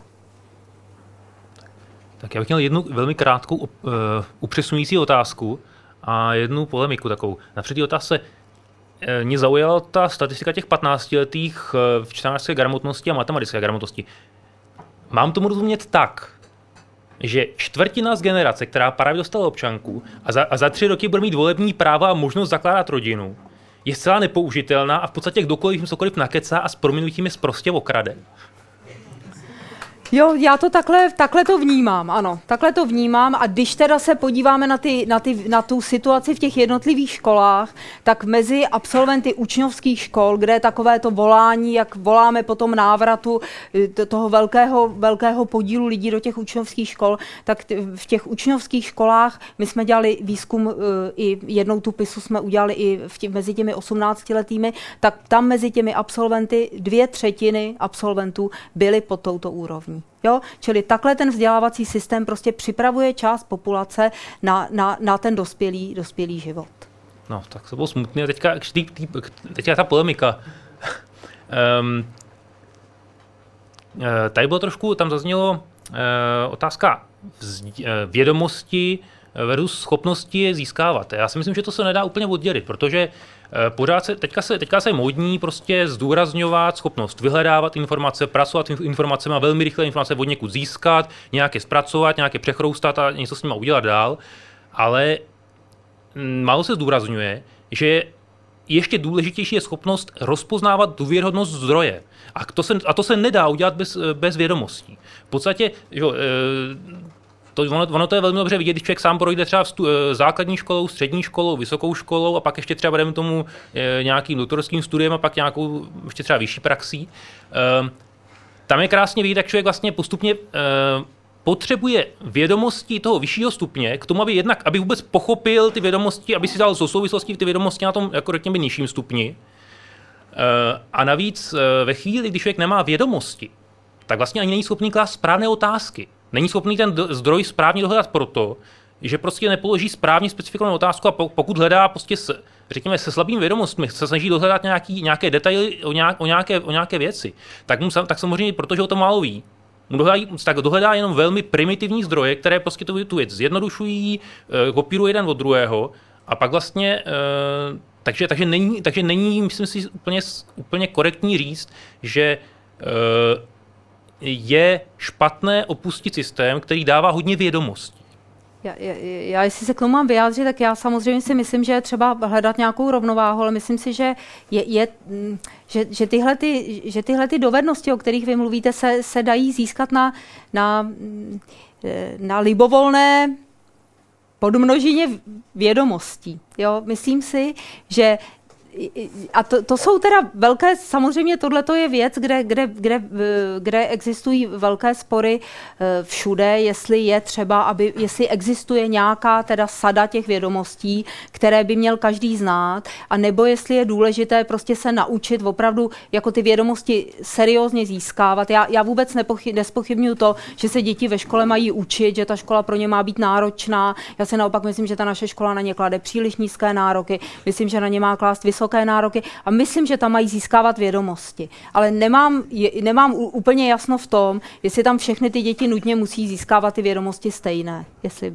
takhle se můžu vyjádřit. To je jenom to, že pak, že, že to může se snadno stát, že člověk vedený k tomu, že primární je schopnost e, velmi rychle dohledat informace, může získat dojem, že vlastně tím, že zadá informace do Google, případně v tom lepším případě to vyspět, co třeba zavědá na Wikipedii. Takže vlastně jeho informace a jeho schopnost porozumění daného, danému speciálnímu problému jsou vlastně relevantní k tomu, aby se k němu vlastně mohl vyjadřovat způsobem, aby o něm mohl rozhodovat. A to, to si myslím si, že jako to velmi snadno tenhle ten klamný dojem, be, be, ve chvíli, kdy člověk ty vědomosti nemá, tak tím, tím snadněji mu ten uh, dojem vznikne. To určitě, ale to, o čem vy mluvíte, je, že ta škola jako vede vlastně k povrchnosti, že vlastně vzbuzuje ten dojem, že nemusíme nic umět a velmi snadno eh, si, si uděláme ten názor. Jo, to, to já souhlasím, jo, ale to, co já nevím, je, jestli všichni musí se učit to samé, k tomu, aby se naučili, co to znamená dělat věci pořádně, co to znamená něčemu důkladně rozumět, co to znamená e, vlastně rozpoznat ten hodnověrný zdroj od toho méně hodnověrného. Já mám prostě pocit, že je důležité, aby se naučili tohle, aby se naučili prostě dělat ty věci pořádně, aby věděli, co to znamená, když někdo něco opravdu umí, aby věděli, co to znamená, když někdo něčemu opravdu rozumí. A, a, a to, co já si myslím, je, že je celkem jedno, na čem se to učí, ale samozřejmě se mnou nemusíte souhlasit. E, takhle, a když tam mluvím o těch, tady jsem mluvila třeba o, o v podstatě akademické ukázce eh, třeba v Polsku, co se týče změny těch změn systému, je nějaká podobná akademická ukázka toho, kdy se změnil systém ze systému, kdy právě všichni se učí všechno, do systému, kdy se, kdy se třeba velmi brzo dospěje k nějaké diferenciaci a v podstatě a třeba v nějakém oboru se jde do velké hloubky, tak jestli potom uh, ty lidi si jsou, jsou, jsou, jsou schopní lépe uvědomovat, že bez, že bez vědomostí uh, to nejde vlastně. Že, že vlastně bez vědomostí sama o sobě, sama schopnost získat informace vlastně není úplně dostatečná. Mně se zdá, že tohle je dobře vidět, vidět na tom, když se podíváme na, když porovnáme kurikulum, třeba anglické kurikulum dějepisu a naše kurikulum dějepisu. V našem dějepisu je ta, ta sada těch přemyslovců, kterou který, který, které všichni musíme znát. A, a, a přistupujeme k tomu tak, že je důležité, abychom prostě znali opravdu ty přemyslovce. A v, to, v, tom, v tom anglickém kurikulu oni vlastně dělají takové hluboké exkurzy do nějakých jako ne ani do dějiných událostí. Je to tak, že ten učitel má za úkol si vybrat jednu událost z nějaké nabídky, prostě z, je, z jedné části dějin a druhou z nějaké druhé. Jedno jsou anglické dějiny a druhé jsou světové dějiny, ale je tam ten důraz eh, kladen na to, aby se v rámci teda toho zvoleného tématu ty děti naučily opravdu jako velmi seriózně pracovat, porozumět tomu, rozlišovat ty zdroje, aby zvládli dobře tu, tu malou část. Jo? Takže já, já to vidím asi takhle. Jo? My, u nás prostě vycházíme z toho, že teda jsou nějací přemyslovci, které musí každý znát. A v té Británii teda vycházejí z toho, že je třeba se naučit nějakým způsobem pracovat na, na, na ovládnutí, velmi seriózním a hlubokém ovládnutí nějakého, nějaké části učiva. A to, je, že, to, to, byl teda, to byla ukázka toho, jak oni, jak oni eh, jakým způsobem je to učí s těmi informacemi pracovat. Ta otázka je, je jestli, teda, jestli v tom případě mezi tím českým a anglickým školákem je potom rozdíl v tom, jak dokáže pracovat s informacemi i v jiných oborech?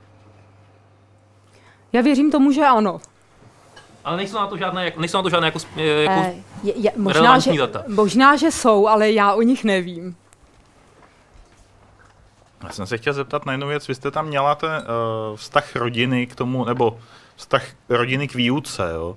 A mě by zajímalo, jestli jste nějak zohledňovali třeba celkový společenský postoj k nějakému vědnímu oboru.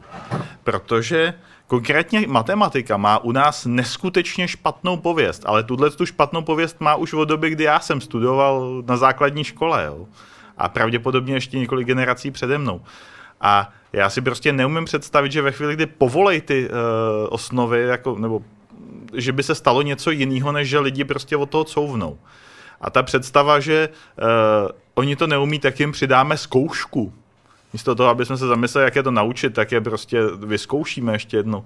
Že to teda blbost, jo. Ale uh, jestli uh, ten vztah té společnosti jako ten, ta atmosféra společnosti a ten vztah k nějakému uh, konkrétnímu oboru, jestli to taky zkoumáte v tomhle tom.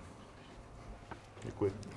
To, to jsme tady, to tady neskoumáme, ale já si myslím, že ta atmosféra té společnosti vůbec ve vztahu k tomu vzdělávání je zásadní. A jako to, to si, já, v, tom, v tom já s vámi souhlasím a samozřejmě jako ta situace, kdy každý, každý herec se, se vrát popišní vždycky v televizi při každé příležitosti, že matematiku nesnášel a, a všechny ty vzory, že jo, tak to samozřejmě tomu nepřidá a, a myslím si, že to je přesně tak, jak vy říkáte, ale o tom teda také nemáme teda žádné, žádné doklady.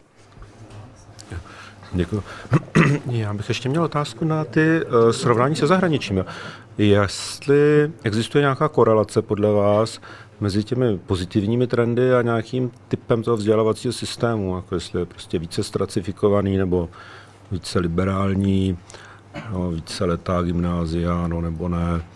A prostě věk, ve kterém probíhá selekce a tak dále. Prostě jsou různé parametry, které ta vzdělávací soustava může mít. Jestli některých těch parametrů lze říci, že jsou korelovány s nějakými pozitivními trendy. Eh, ta otázka byla, jestli jsme schopni vysledovat v těch, v těch vzdělávacích systémech nějaké, nějaké parametry, které jsou eh, korelovány s těmi trendy. Obecně ta odpověď na tu otázku je, že ne, protože ty systémy jsou, jak jsem říkala, prostě příliš složité. Takže ty obecné zákonitosti tam, tam, vysledovat, tam vysledovat nelze. Eh, jsou nějaké studie, které ukazují, že mezi systémy, které eh, nediferencují, eh, tedy eh, které vzdělávají všechny děti do věku 15-16 let společně a mezi systémy, které diferencují v těch 11-12 letech, když se to veme jaksi agregovaně, takže ty výsledky těch systémů, které vzdělávají děti společně, jsou lepší. Ale ty rozdíly, když se vezmou všechny ty systémy dohromady, ty rozdíly jsou malé. Jsou natolik malé, že, že není možno vlastně z toho tenhle ten, tenhle ten uzávěr udělat. Co je možno ovšem říci zcela jednoznačně, protože na to je celá řada studií, je, že když ty systémy diferencují brzy, takže jsou v těch systémech daleko větší rozdíly. To znamená, že tam je daleko, že tam je, že tam je daleko větší množství a zejména, ty, že tam, že jsou vlastně tou diferenciací poškozeny ty děti eh, na té spodní části toho rozdělení rozdělení, to znamená uvnitř populace, ano, a že, je tam, že, tam, že jsou vlastně tou diferenciací poškozeny ty děti, které jsou vlastně v té, v té spodní části toho rozdělení, protože na ty ta diferenciace dopadá víc. Eh, byly učiněny vlastně dvě ty studie, jak jsem o nich mluvila, eh, který dělala, které dělala ta, ta společnost McKinsey, eh, dělala jedn, jednu tu studii spolu s vlastně se zveřejněním výsledků PISA 2006 a druhou se zveřejněním výsledků PISA 2009. 2009. Eh, když zkoumali eh, v, v, v rámci PISA 2006, tak eh, sledovali vlastně všechny vzdělávací systémy, které v těch srovnávacích výzkumech dosahují konstantně dobrých výsledků. A zjišťovali, co je těm systémům společné. A v podstatě oni tam teda udělali ty, ty, tři, ty, tři, ty tři závěry, nebo vypíchli ty, ty tři závěry. Ten jeden byl, že si vybírají ty učitele pečlivě, dávají jim vysoké nástupní platy, zdůrazňovali ty nástupní platy, nikoliv potom už ty, už jako ten, ten eh, plat v tom, v tom pokročilém věku, ale ty nástupní platy a že jim pomáhají eh, se neustále vzdělávat a pomáhají jim vlastně i v té práci ve školách a tam a vlastně ta, to, to druhé doporučení nebo to třetí doporučení bylo, že se zaměřují na individuální péči o žáky, to znamená, že vlastně jsou schopni rozpoznat potřeby jednotlivých dětí a vlastně podporovat ty jednotlivé děti eh, v, v tom jejich vzdělávání. To znamená, že se snaží tu výuku individualizovat. Teďko byl byla učiněna studie, kde si vybrali velmi různé vzdělávací systémy, které se zlepšily. Byly to nejenom vzdělávací systémy e, vyspělých zemí, ale byly tam, byla tam, byly tam i byla tam Litva, Lotyšsko, byla tam snad Gruzie a pak tam byly, pak tam byla jedna nějaká indická provincie. Prostě byly to systémy e, kulturně velmi ro, rozličné. Které ale dosáhly v nějakém uplynulém, v nějakém uplynulém období nějakých eh, velkého zlepšení ve výsledcích žáků. A oni zjišťovali, oni vlastně navštěvovali ty tvůrce vzdělávacích politik a zjišťovali, eh, co tak v těch, v těch systémech dělali. Vlastně sepsali všechna, všechna ta opatření těch vzdělávacích politik a nějakým způsobem je třídili. A dospěli vlastně k takovému zjištění, že v různých fázích toho vývoje toho vzdělávacího systému jsou efektivní jiná opatření. To znamená, že ty, ty, ty země, které vlastně začínají se eh, zcela z nuly, mají, mají velmi špatné ty výsledky, a, a snaží se teda je dotáhnout na nějaké minimum, tak ty, že potřebují právě dobře definovat ta kurikula, dobře teda definovat to, co se ty, ty děti mají naučit, potřebují systematicky hodnotit ty výsledky vzdělávání a potom ty systémy, které, kde teda na těch úrovních, kde teda jako by se měla teoreticky nebo podle těchto těch eh, poznatků nacházet Česká republika, tak ty by měly eh, pečovat o ty učitele. Čili zase se tam objevily ty poznatky týkající se těch učitelů, získat kvalitní lidi, dobře vzdělávat, poskytovat jim podporu, eh, starat se o ně, motivovat je a potom ty systémy, které už se teda ocitly na, na nějaké teda té hodně vysoké úrovni, tak tam se zdá, že je efektivní vlastně už nechat ty ty učitele a ty školy, ať se jakoby zdokonalují sami, to znamená, tam eh, hraje velkou roli, nebo aspoň to, co oni tam teda říkají, ta vzájemná výměna těch zkušeností. To znamená, když jsou, eh, když jsou ty školy v nějakých sítích, kdy si vzájemně poskytují zpětnou vazbu, kdy se vzájemně navštěvují, kdy se vzájemně vzdělávají, čili tam už jako to vypadá, že to je prostě, že už by to měla být teda taková expertní komunita, která už má všechny ty dovednosti, aby se nějakým způsobem zlepšovala sama. Jo, čili to jsou, to jsou vlastně takové, teda to byly vlastně dva pokusy, Nebyly to dva pokusy, těch pokusů bylo víc, ale byly to dva pokusy, které se pokusily teda tuhle tu Eh, jako říci, jaké jsou to ty faktory, které hrají roli a které prezentovaly nějaké výsledky. A jinak vždycky se dostáváme eh, do takových, eh, dostáváme k takovým jako velmi dílčím informacím. Jo, zdá se, že těch v různých systémech to funguje velmi různě. A to vlastně bylo konstatováno i v těchto těch studiích. Oni například zjišťovali také, co bylo tím motorem. A například řekli teda ve všech těchto těch 20 případech, to bylo 20 případů, tak řekli, že tím motorem byl nějaký osvícený Eh, já nevím, ministr školství nebo nějaká persona, která ty změny vlastně v tom systému nějakým způsobem iniciovala. Oni řekli, že vlastně ty, že, ty, že ta iniciace může proběhnout různými způsoby, že si představovali, že by ty změny mohly třeba nastat i z dola a tak dále a tak podobně a, a dávali vlastně jim na výběr, ale oni všichni vlastně uh, skonstatovali, že teda to bylo v jejich případě, že tam nastoupil někdo, kdo se o to vzdělávání opravdu chtěl snažit, Eh, měl nějakou vizi a tento potom nějakým způsobem rozpohyboval ne nutně to dotáhl do konce, ale rozpohyboval. Ale zdá se, že prostě eh, ty odpovědi jakoby na to, kolik se do těch výzkumů investuje, na to, jak dlouho se to dělá, tak bych řekla, že ty, že ty, ty, že ty vlastně odpovědi na ty zásadní otázky, které máme, jsou, jsou opravdu jako žalostně, žalostně nedostačivé. Já bych trošku polemizovala, jestli bych mohla eh, jako doplnit s tou, s tou otázkou nebo s, tou, s tou poznámkou, že společnost jako nemusím tu matematiku tolik. Ono to je trošku historicky daný. Já bych se, eh, si vzpomněla ty na eh, to, že dříve, tedy před, před revolucí eh, eh, přírodní vědy a matematika bylo něco, co nemohlo být eh, prostě politické. Že jo? Když jste dostali, když já jsem dostala úkol, vymyslete astronomickou přednášku k velkému k výročí Velké říjnové socialistické revoluce, tak jsem mohla říct, to budou rudí velobře ve, ve vesmíru leda ze srandy. Že jo? Prostě to jako by mě ještě málem mohli zavřít. Takže ten tak prostě, že společenské vědy mohly být politické, ale matematika, fyzika, astro astrofyzika, přírodní vědy, prostě si myslím, že ty lidi doc, jako veřejnost, nechci říct hltala, ale bylo to rozhodně ve, větším, ve větší přízni, než, než je dnes, protože dneska už nemáme politizovaný ty druhý. A k tomu, bez ohledu na to, jak, jak to teda opravdu je s tím postem veřejnosti, tak rozhodně já mám takovou soukromou soudu, veli, sondu velice zajímavou, jak to bylo s kvalitou českých učitelů.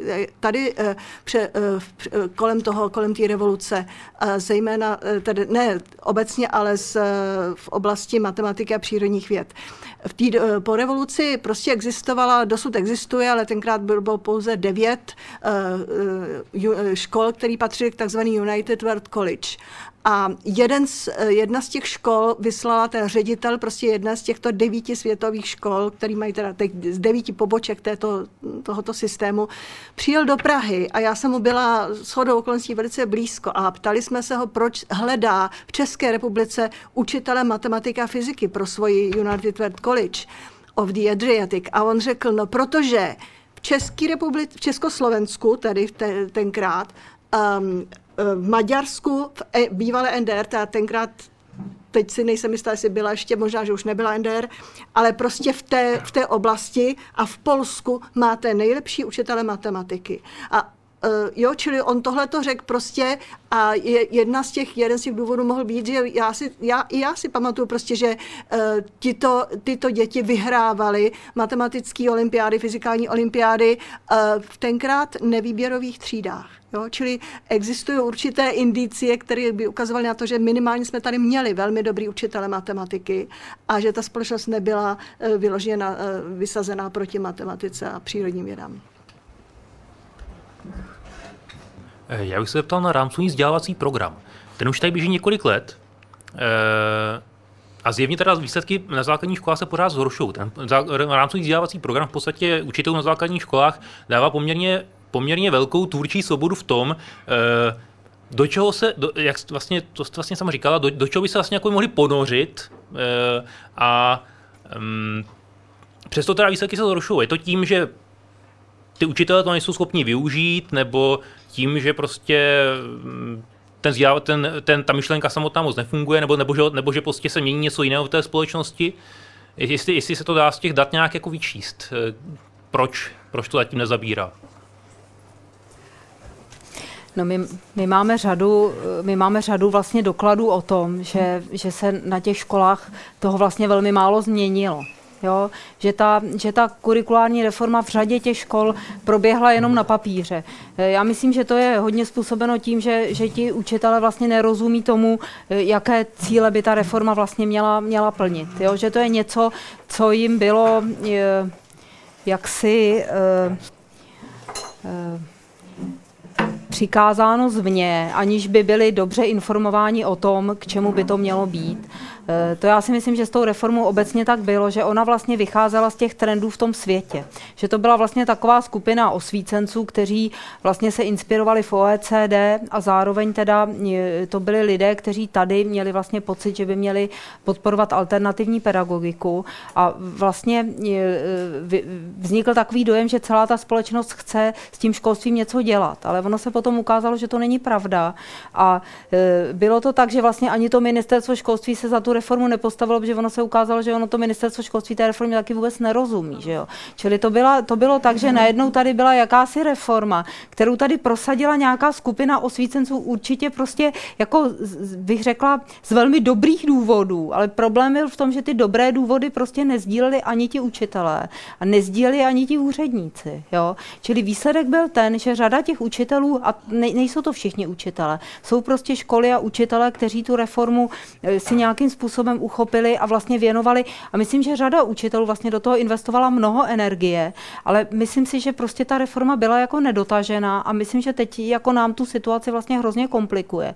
Že my jsme v situaci, kde jako, jako řada lidí má pocit, že vlastně ta reforma teda už proběhla, že teď jsme jako ten systém liberalizovali, že tam teda vlastně jako všichni mohou uplatňovat ty ideje a teď podívejte, ty výsledky jdou dolů.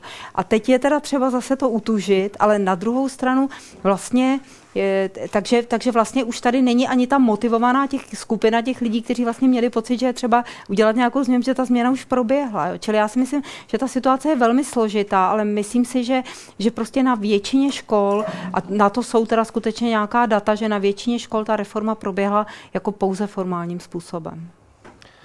Eh, já bych tady chtěl jenom přispět takovou menší polemikou. Mě tady docela vyděsilo, vyděsila eh, taková myšlenka, že vlastně všechny děti by měly být do nějakých 15 let učeny stejně. Já si, já si to nemyslím, protože máme tady určitě nějaké děti, které jsou nadanější a které se učí třeba rychlejc a když, když my vlastně budeme všechny ty děti až do těch 15 let učit, učit stejné věci a stejným způsobem, tak uh, nám tady na, na úkor některých, některých dětí za, zakrní uh, naděj, nadějný mozky našeho národa.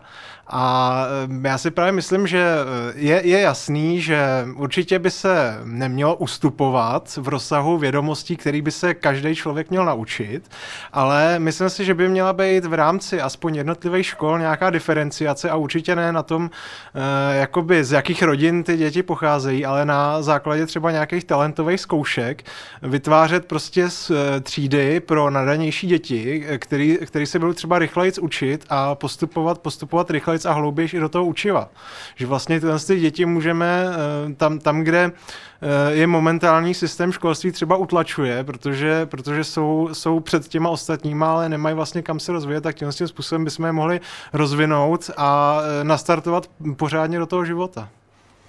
Já si, já si o to myslím dvě věci. Ta, ta první věc, kterou si myslím, že to vzdělání těch jaksi nejméně vzdělavatelných je pro to blaho té společnosti daleko důležitější než to vzdělání těch elit, ale to je teda můj osobní názor, který samozřejmě nechci nikomu vnucovat.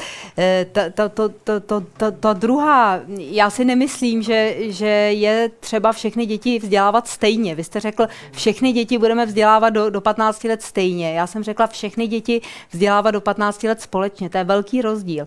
Já si si představuju, že ta škola má vypadat tak, a to je skutečně takový idealistický model, který nicméně v tom finském školství nějakým způsobem funguje, že ty děti jsou vzdělávány společně, ale je jim věnována taková individuální péče, aby ty děti, které jsou napřed, mohly mít nějakou rozvíjející výuku a stejně tak ty děti, které, jsou, které zaostávají, mohly mít nějakou individuální výuku, eh, která je teda nějakým způsobem doučovací. To znamená, v takovémto ideálním světě potom ty děti sice teda eh, se, se vyučují ve, ve společných kolektivech, ale zároveň teda ty jejich individuální potřeby jsou naplňovány tak, že se všechny ty děti jak si rozvíjejí zrovna na té úrovni, kde se na, nacházejí. Já rozumím tomu, že to, že to může vypadat jako science fiction, ale já nevidím žádnou jinou alternativu, protože to, co jste říkal, rozdělit ty děti na základě talentových zkoušek, to jsou prostě jako ty výzkumy, teda na to je teda řada studií.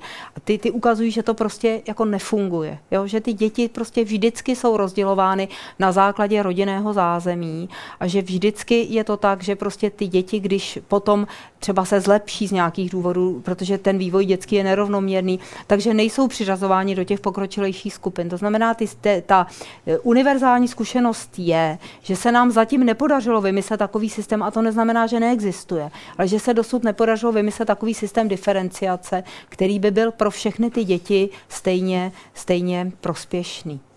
Tak, dobrý večer. Víme, co chtějí čeští rodiče od školy, co očekávají. Starají se o tohleto vůbec ty státy, které patří k těm lídrům ve vzdělávání, o ta očekávání rodičů od školy? A pokud ano, a nějaká ta měření existují, existuje nějaké třeba srovnání, co chtě, jestli víc, co očekávají finští rodiče na rozdíl od rodičů českých nebo slovenských? Děkuju. Já myslím, že je, já myslím, že jsou ty indicie, že, se, že to vzdělávání eh, obecně je v, těch, v řadě těch, těch vyspělých zemí jaksi, jaksi důležitějším společenským tématem. Jako minimálně, že ti rodiče o té školy něco chtějí. Jo. To mně se zdá, že u nás jako neplatí. Jo. Mně se zdá, že my vlastně o té školy toho chceme jako hrozně málo. Jo? Tak, tak tohle se mi zdá, že, že je ten největší rozdíl e, a myslím si, že, že vlastně je třeba nějakým způsobem se snažit o to, právě o tom, o tom školství mluvit, aby ty, ti rodiče měli, měli na tu školu nějaké nároky, aby si víc ujasňovali, co od ní chtějí. My jsme dělali loni teda nějaký velký výzkum mezi rodiči, Tam se ukázalo, jak, řík, jak jsem už říkala, že ti, že ti rodiče, tam 75% dokonce rodičů bylo teda spokojeno s tím, jak to školství vypadá. Měli pocit, že by se v některých těch oblastech vzdělávání to vzdělávání mělo trošku změnit. To znamená, že by se mělo zmodernizovat. Ta, ta, samozřejmě dominovaly cizí jazyky, informační technologie. E, na tu otázku, jestli ta dnešní škola je lepší nebo horší než ta škola, která, do které vlastně chodili oni, tak ty, tak ty odpovědi byly takové půl na půl, jakože tak asi 30% si myslelo, že je lepší, 30% že je horší, 30% že je stejná. E, to, co tam hodně vlastně dominovalo, byl ten témat té, té kázně. Jo, to, je, to je něco, co vlastně nás jako teďko se mi zdá, že když se mluví o škole, tak se, tak se mluví o té kázni, tak tady byla taky ta představa, že vlastně ta kázeň se zhoršila a e, určitě to nebylo, ale tady teda přikládáno jenom e, za vinu jakoby dětem, ale vlastně i těm učitelům, že se jako nejsou schopni s těmi dětmi poradit a vlastně měli pocit e, rodiče, že se zhoršily vztahy e, dětí a učitelů, že se vlastně obecně ty vztahy zhoršily. A řekla bych, že ty největší výhrady se vlastně upínali, upínali tímto směrem. Eh, no, tak to tak asi je to, co, to, co, to, co o tom v tuhle tu chvíli můžu říci. A z toho výzkumu samozřejmě jako, jako celkem vycházelo, že, že ti rodiče si, si o tom zase tak moc jako vlastně nemyslí. Já teda teďka se potřebuji uh, na takovou věc zeptat ohledně ohledně těch vyučovacích systémů. A to je, vy jste tady zmínila eh, v podstatě dva takové systémy, nebo dva takové přístupy, abych nemluvil o systémech, protože to je trošku něco jiného. Dva takové přístupy. Jeden je v podstatě takový ten habardovský, kdy eh, člověk dostává řadu informací za sebou, který v zásadě nemusí nějak zpracovávat, jenom si je musí nutně zapamatovat. To je, myslím, že Jared Diamond tomu říká uh, jeden prokletý fakt, který následuje za jiným prokletým faktem. A pak tam bylo to anglické vyučování v kontextu. Jo? To znamená, že ten člověk má nějaký, nějakou informaci, má takovou tu exkurzi do toho, dejme tomu do toho prostředí nebo tak, který mi připadá zajímavější, ale je tam ještě jedna věc a to je uh, vlastní výzkum, což se dělalo třeba na základních školách za socialismu ještě, kdy existovaly různé právě přírodopisní olympiády, matematické olympiády, fyzikální olympiády, nevím, co z toho přežil do dneška. A tam jde o to, že ten člověk vlastně získává informace sám na základě toho, že si položí nějakou otázku, vypracuje hypotézu a snaží se k ní dohledat nebo vyskoumat opravdu jako třeba někde v terénu nějaké informace. Jo. A já teda musím říct, že ať sám nemám vysokou školu, tak uh, jsem znal a třeba i nějak jako jsem byl při tom, když několik mých kamarádů dělalo různé práce pro vysoké školy a mě na tom strašlivě děsilo to, jak byli neschopní formulovat hypotézu. Mě to tak strašně rozčovalo, že jsem na ně někdy řval, protože jsem si říkal, proboha, vždyť ty děláš kompilát. Jo, tohle to můžu kdekoliv stáhnout na internetu, to, to je přece všude. A uh, jak mi ty lidi nerozuměli. Já nevím, jestli tahle věc vlastně v tom uh, vyučování vůbec nechybí teďka. Takže moje otázka je, uh, jestli, jestli ten, tahle ta složka, nakolik to tam je vlastně, uh, nakolik je to tam obsažený, nebo jestli, jest, jako nakolik je to obsažený vůbec v tom současném našem systému. Já myslím, že to takhle. Já nevím, jak je to na, jak je to na, na, na vysokých školách. K tomu, já není, k tomu se nejsem schopná vyjádřit, ale co se týče těch, to, té základní a střední školy, tak tam ten můj názor je, že to tam je rozhodně jako zcela nedostatečně. A to byl vlastně jeden z těch důvodů, proč jsem tady ukazovala tu, tu, úlohu, tu úlohu mouchy, což byl jenom takový velmi malý příklad toho, co by se třeba dalo dělat. Ale myslím si, že obecně e, žáci u nás na středních školách jaksi nejsou vychováváni k vědecké práci a to jak teda v přírodních vědách, tak ani ve společenských vědách. A já si, já si myslím, že to je samozřejmě, myslím si, že to je chyba. A připadá mi to třeba, zejména když vidíme, eh, třeba srovnáváme to, co dělají děti na amerických středních školách, i když tam můžeme o té kvalitě nebo o těch nárocích jako vést, vést různé, různé debaty, tak tam evidentně tenhle ten prvek v tom kurikulu je přítomen velmi silně a já si myslím, že kromě toho, že tříbí, tříbí mysl, tak, tak zároveň může mít nějaký také eh, motivační, motivační efekt. Já jenom jako eh, k tomu, tyhle ty věci, že eh, já jsem třeba koukal na některé věci, které se konají v mezinárodních jako podmínkách A docela mě překvapilo, že se toho Česká republika v podstatě neúčastní. Jo? Tam, já nevím, třeba stavební fakulty eh, celého světa se účastní závodu betonových kánoí. Já nevím, jestli se o tom někdy slyšeli, ale prostě eh, na stavebních fakultách existuje obor, který se jmenuje beton, opravdu, učební, jako přímo předmět. A oni v podstatě mají za úkol postavit z betonu kánoji a pak z ní, ví, s ní zvítězit v nějakém závodě, kde pochopitelně jako jeden z těch testů je, jestli ta loď opravdu neplave, když se naplní vodou, jo? jestli tam nemají třeba nějaký dutiny v tom a tak. Jo? Jiná věc je, a to je třeba i pro základní školy, že staví podvodní roboty. Existuje e, mezinárodní soutěž podvodních robotů. V, to, v těchto soutěžích prostě Českou republiku nenajdete. Jo? A to bylo jenom podotknutí k tomu tomu. Mě to jako celkem děsilo, když jsem se to snažil protlačit do nějakých časopisů, aby o tom někde byly zmínky, aby si toho jako někdo všimnul tak si to asi ještě nevšimnu. Teda já musím s chodou okolností říct, že vím o betonové kánoji, která je vystavená v atriu fakulty stavební a že fakulta stavební je v této soutěži velmi úspěšná. Můžete se tam na tu lotit podívat.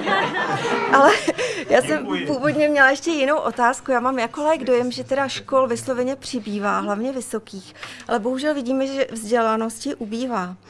A právě u těch vysokých škol se mi zdá, jestli vlastně je správná nebo dobrá ta jejich struktura, když absolventi eh, často vůbec nemůžou najít uplatnění. A jestli by stát přeci jenom se nemohl vrátit k nějaké regulaci, aby teda vycházeli použitelní odborníci, protože jedna věc je tedy um, ta liberalizace, která samozřejmě do jisté míry je potřeba umožnit lidem studovat, co chtějí, ale na druhou stranu to ta společnost platí. Tak jestli by neměla ty prostředky usměrnit teda tam, kde potom ty lidi jsou potřeba. Děkuju. No, jako na tohle já samozřejmě nemohu, nemohu odpovídat. Jo? Já na to mám nějaký názor, ale t- jako Dobře, já si, já se domnívám, že, eh, že je tomu, tomu trendu, že se zvyšuje vlastně ta vzdělanost té společnosti, že mu jako nejde zabránit a že, že se to vlastně jako ne, nemá dělat. Jo? Mně se zdá, že to je jako, jako přirozený vývoj, ke kterému dochází všude ve světě, zvětšuje se teda, eh, zvětšuje se délka vzdělávání, počet let strávených ve škole, vzděluje, zvětšuje se podíl dětí, které teda studují v maturitním studiu. U nás máme téměř univerzální docházku do středního vzdělávání, kterou jsme dřív neměli a spolu s tím tím se zvyšuje samozřejmě i ta, i, i ta e, touha e, studovat na vysokých školách.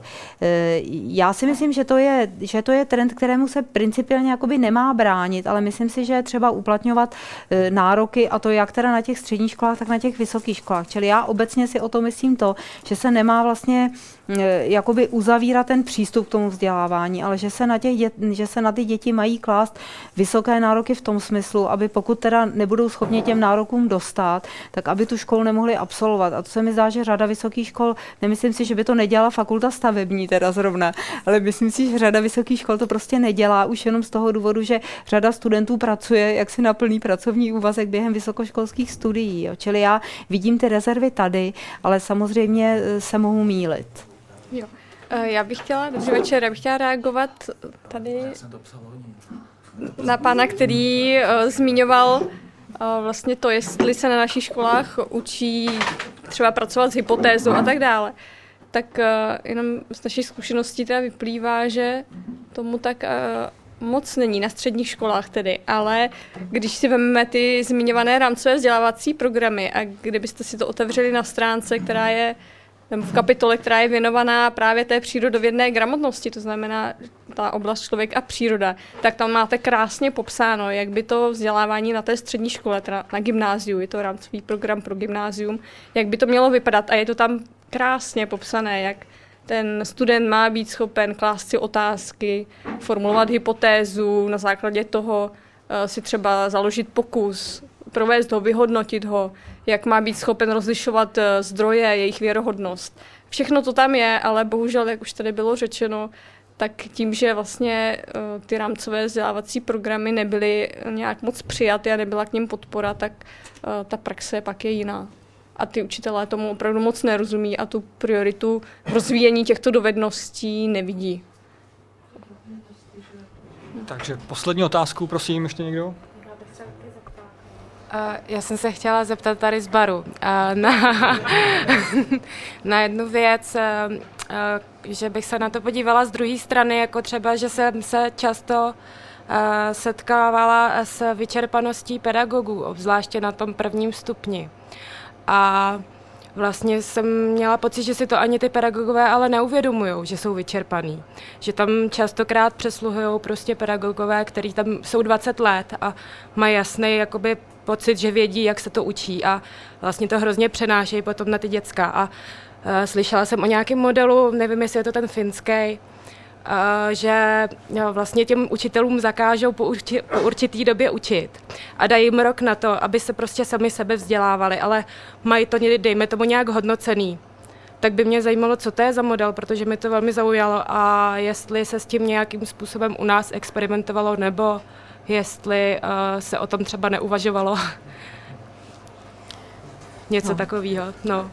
No, Děkuju, děkuju za tuhle otázku. Já, já vlastně, když to říkáte, tak mám pocit, že jsem o tom, tak tohle je model, který je vlastně e, běžně aplikován ve, vysokých, na, ve vysokém školství, že existuje sabbatical, což je rok, kdy ten, ten, ten pracovník vlastně nemusí učit, může někam odjet, může se vzdělávat, může se zdokonalovat. A mám pocit, že stejně jako by jsem slyšela o tom, že někde to aplikují na těch nižších stupních, ale, ale No, je to moc zajímavé, no, ale, ale ve skutečnosti o tom teda nic nevím, ale je to moc zajímavé, já se pokusím něco zjistit. Děkuju. No, ano. Já bych to doplnil. Dělají to ve Švédsku na prvním stupni, dělají to v Kanadě, v Austrálii a e, podporují ještě učitele, kteří e, potřebují se dovzdělávat v to, třeba v zeměpise nebo v dějepise, že dostávají na prázdniny, takzvaný prázdninový e, vacation money, dostanou příspěvek na to, aby odjeli do toho Řecka, protože příští rok budou učit Řecko. U nás se to dělo za první republiky. Buržousti takhle platili české učitele. Že čeští učitelé jezdili po světě o prázdninách, za mě zeměpisu cizích jazyků, aby prostě se zžili, aby měli akcent. Eh, u nás se tenhle ten systém eh, zkoušel, ale umřelo to během půl roku na české závisti mezi učiteli. Zkoušel se začátkem 90. let, 91, 92.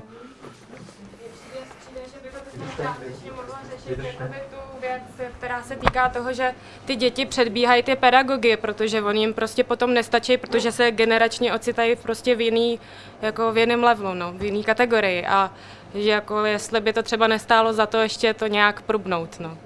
Tak tady z baru. Době šetření, jako to je zajímavý dotaz.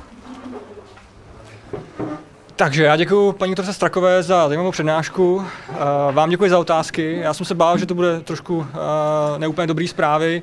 Nicméně věřím, že bychom se neměli odnášet z toho depresi, ale spíš eh, by nás to mělo všechny motivovat s tím třeba něco udělat. Pokud tady někdo je učitel nebo někdo, kdo má možnost s tím něco dělat, tak, tak věřím, že by to mělo být ten výsledek tady toho Science Cafe by mohl být ten, že si z toho odneseme motivaci s tím stavem, který dneska není úplně dobrý něco udělat. Takže vám všem děkuji.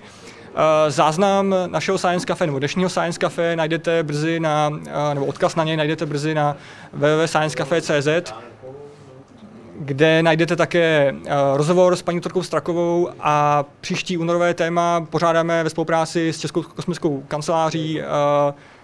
Téma budeme upřesňovat na internetu, takže sledujte naše webové stránky, naše, naš, náš facebookový profil, tam se vše dozvíte. Děkuji vám, hezký večer. Děkuji, děkuji za pozvání.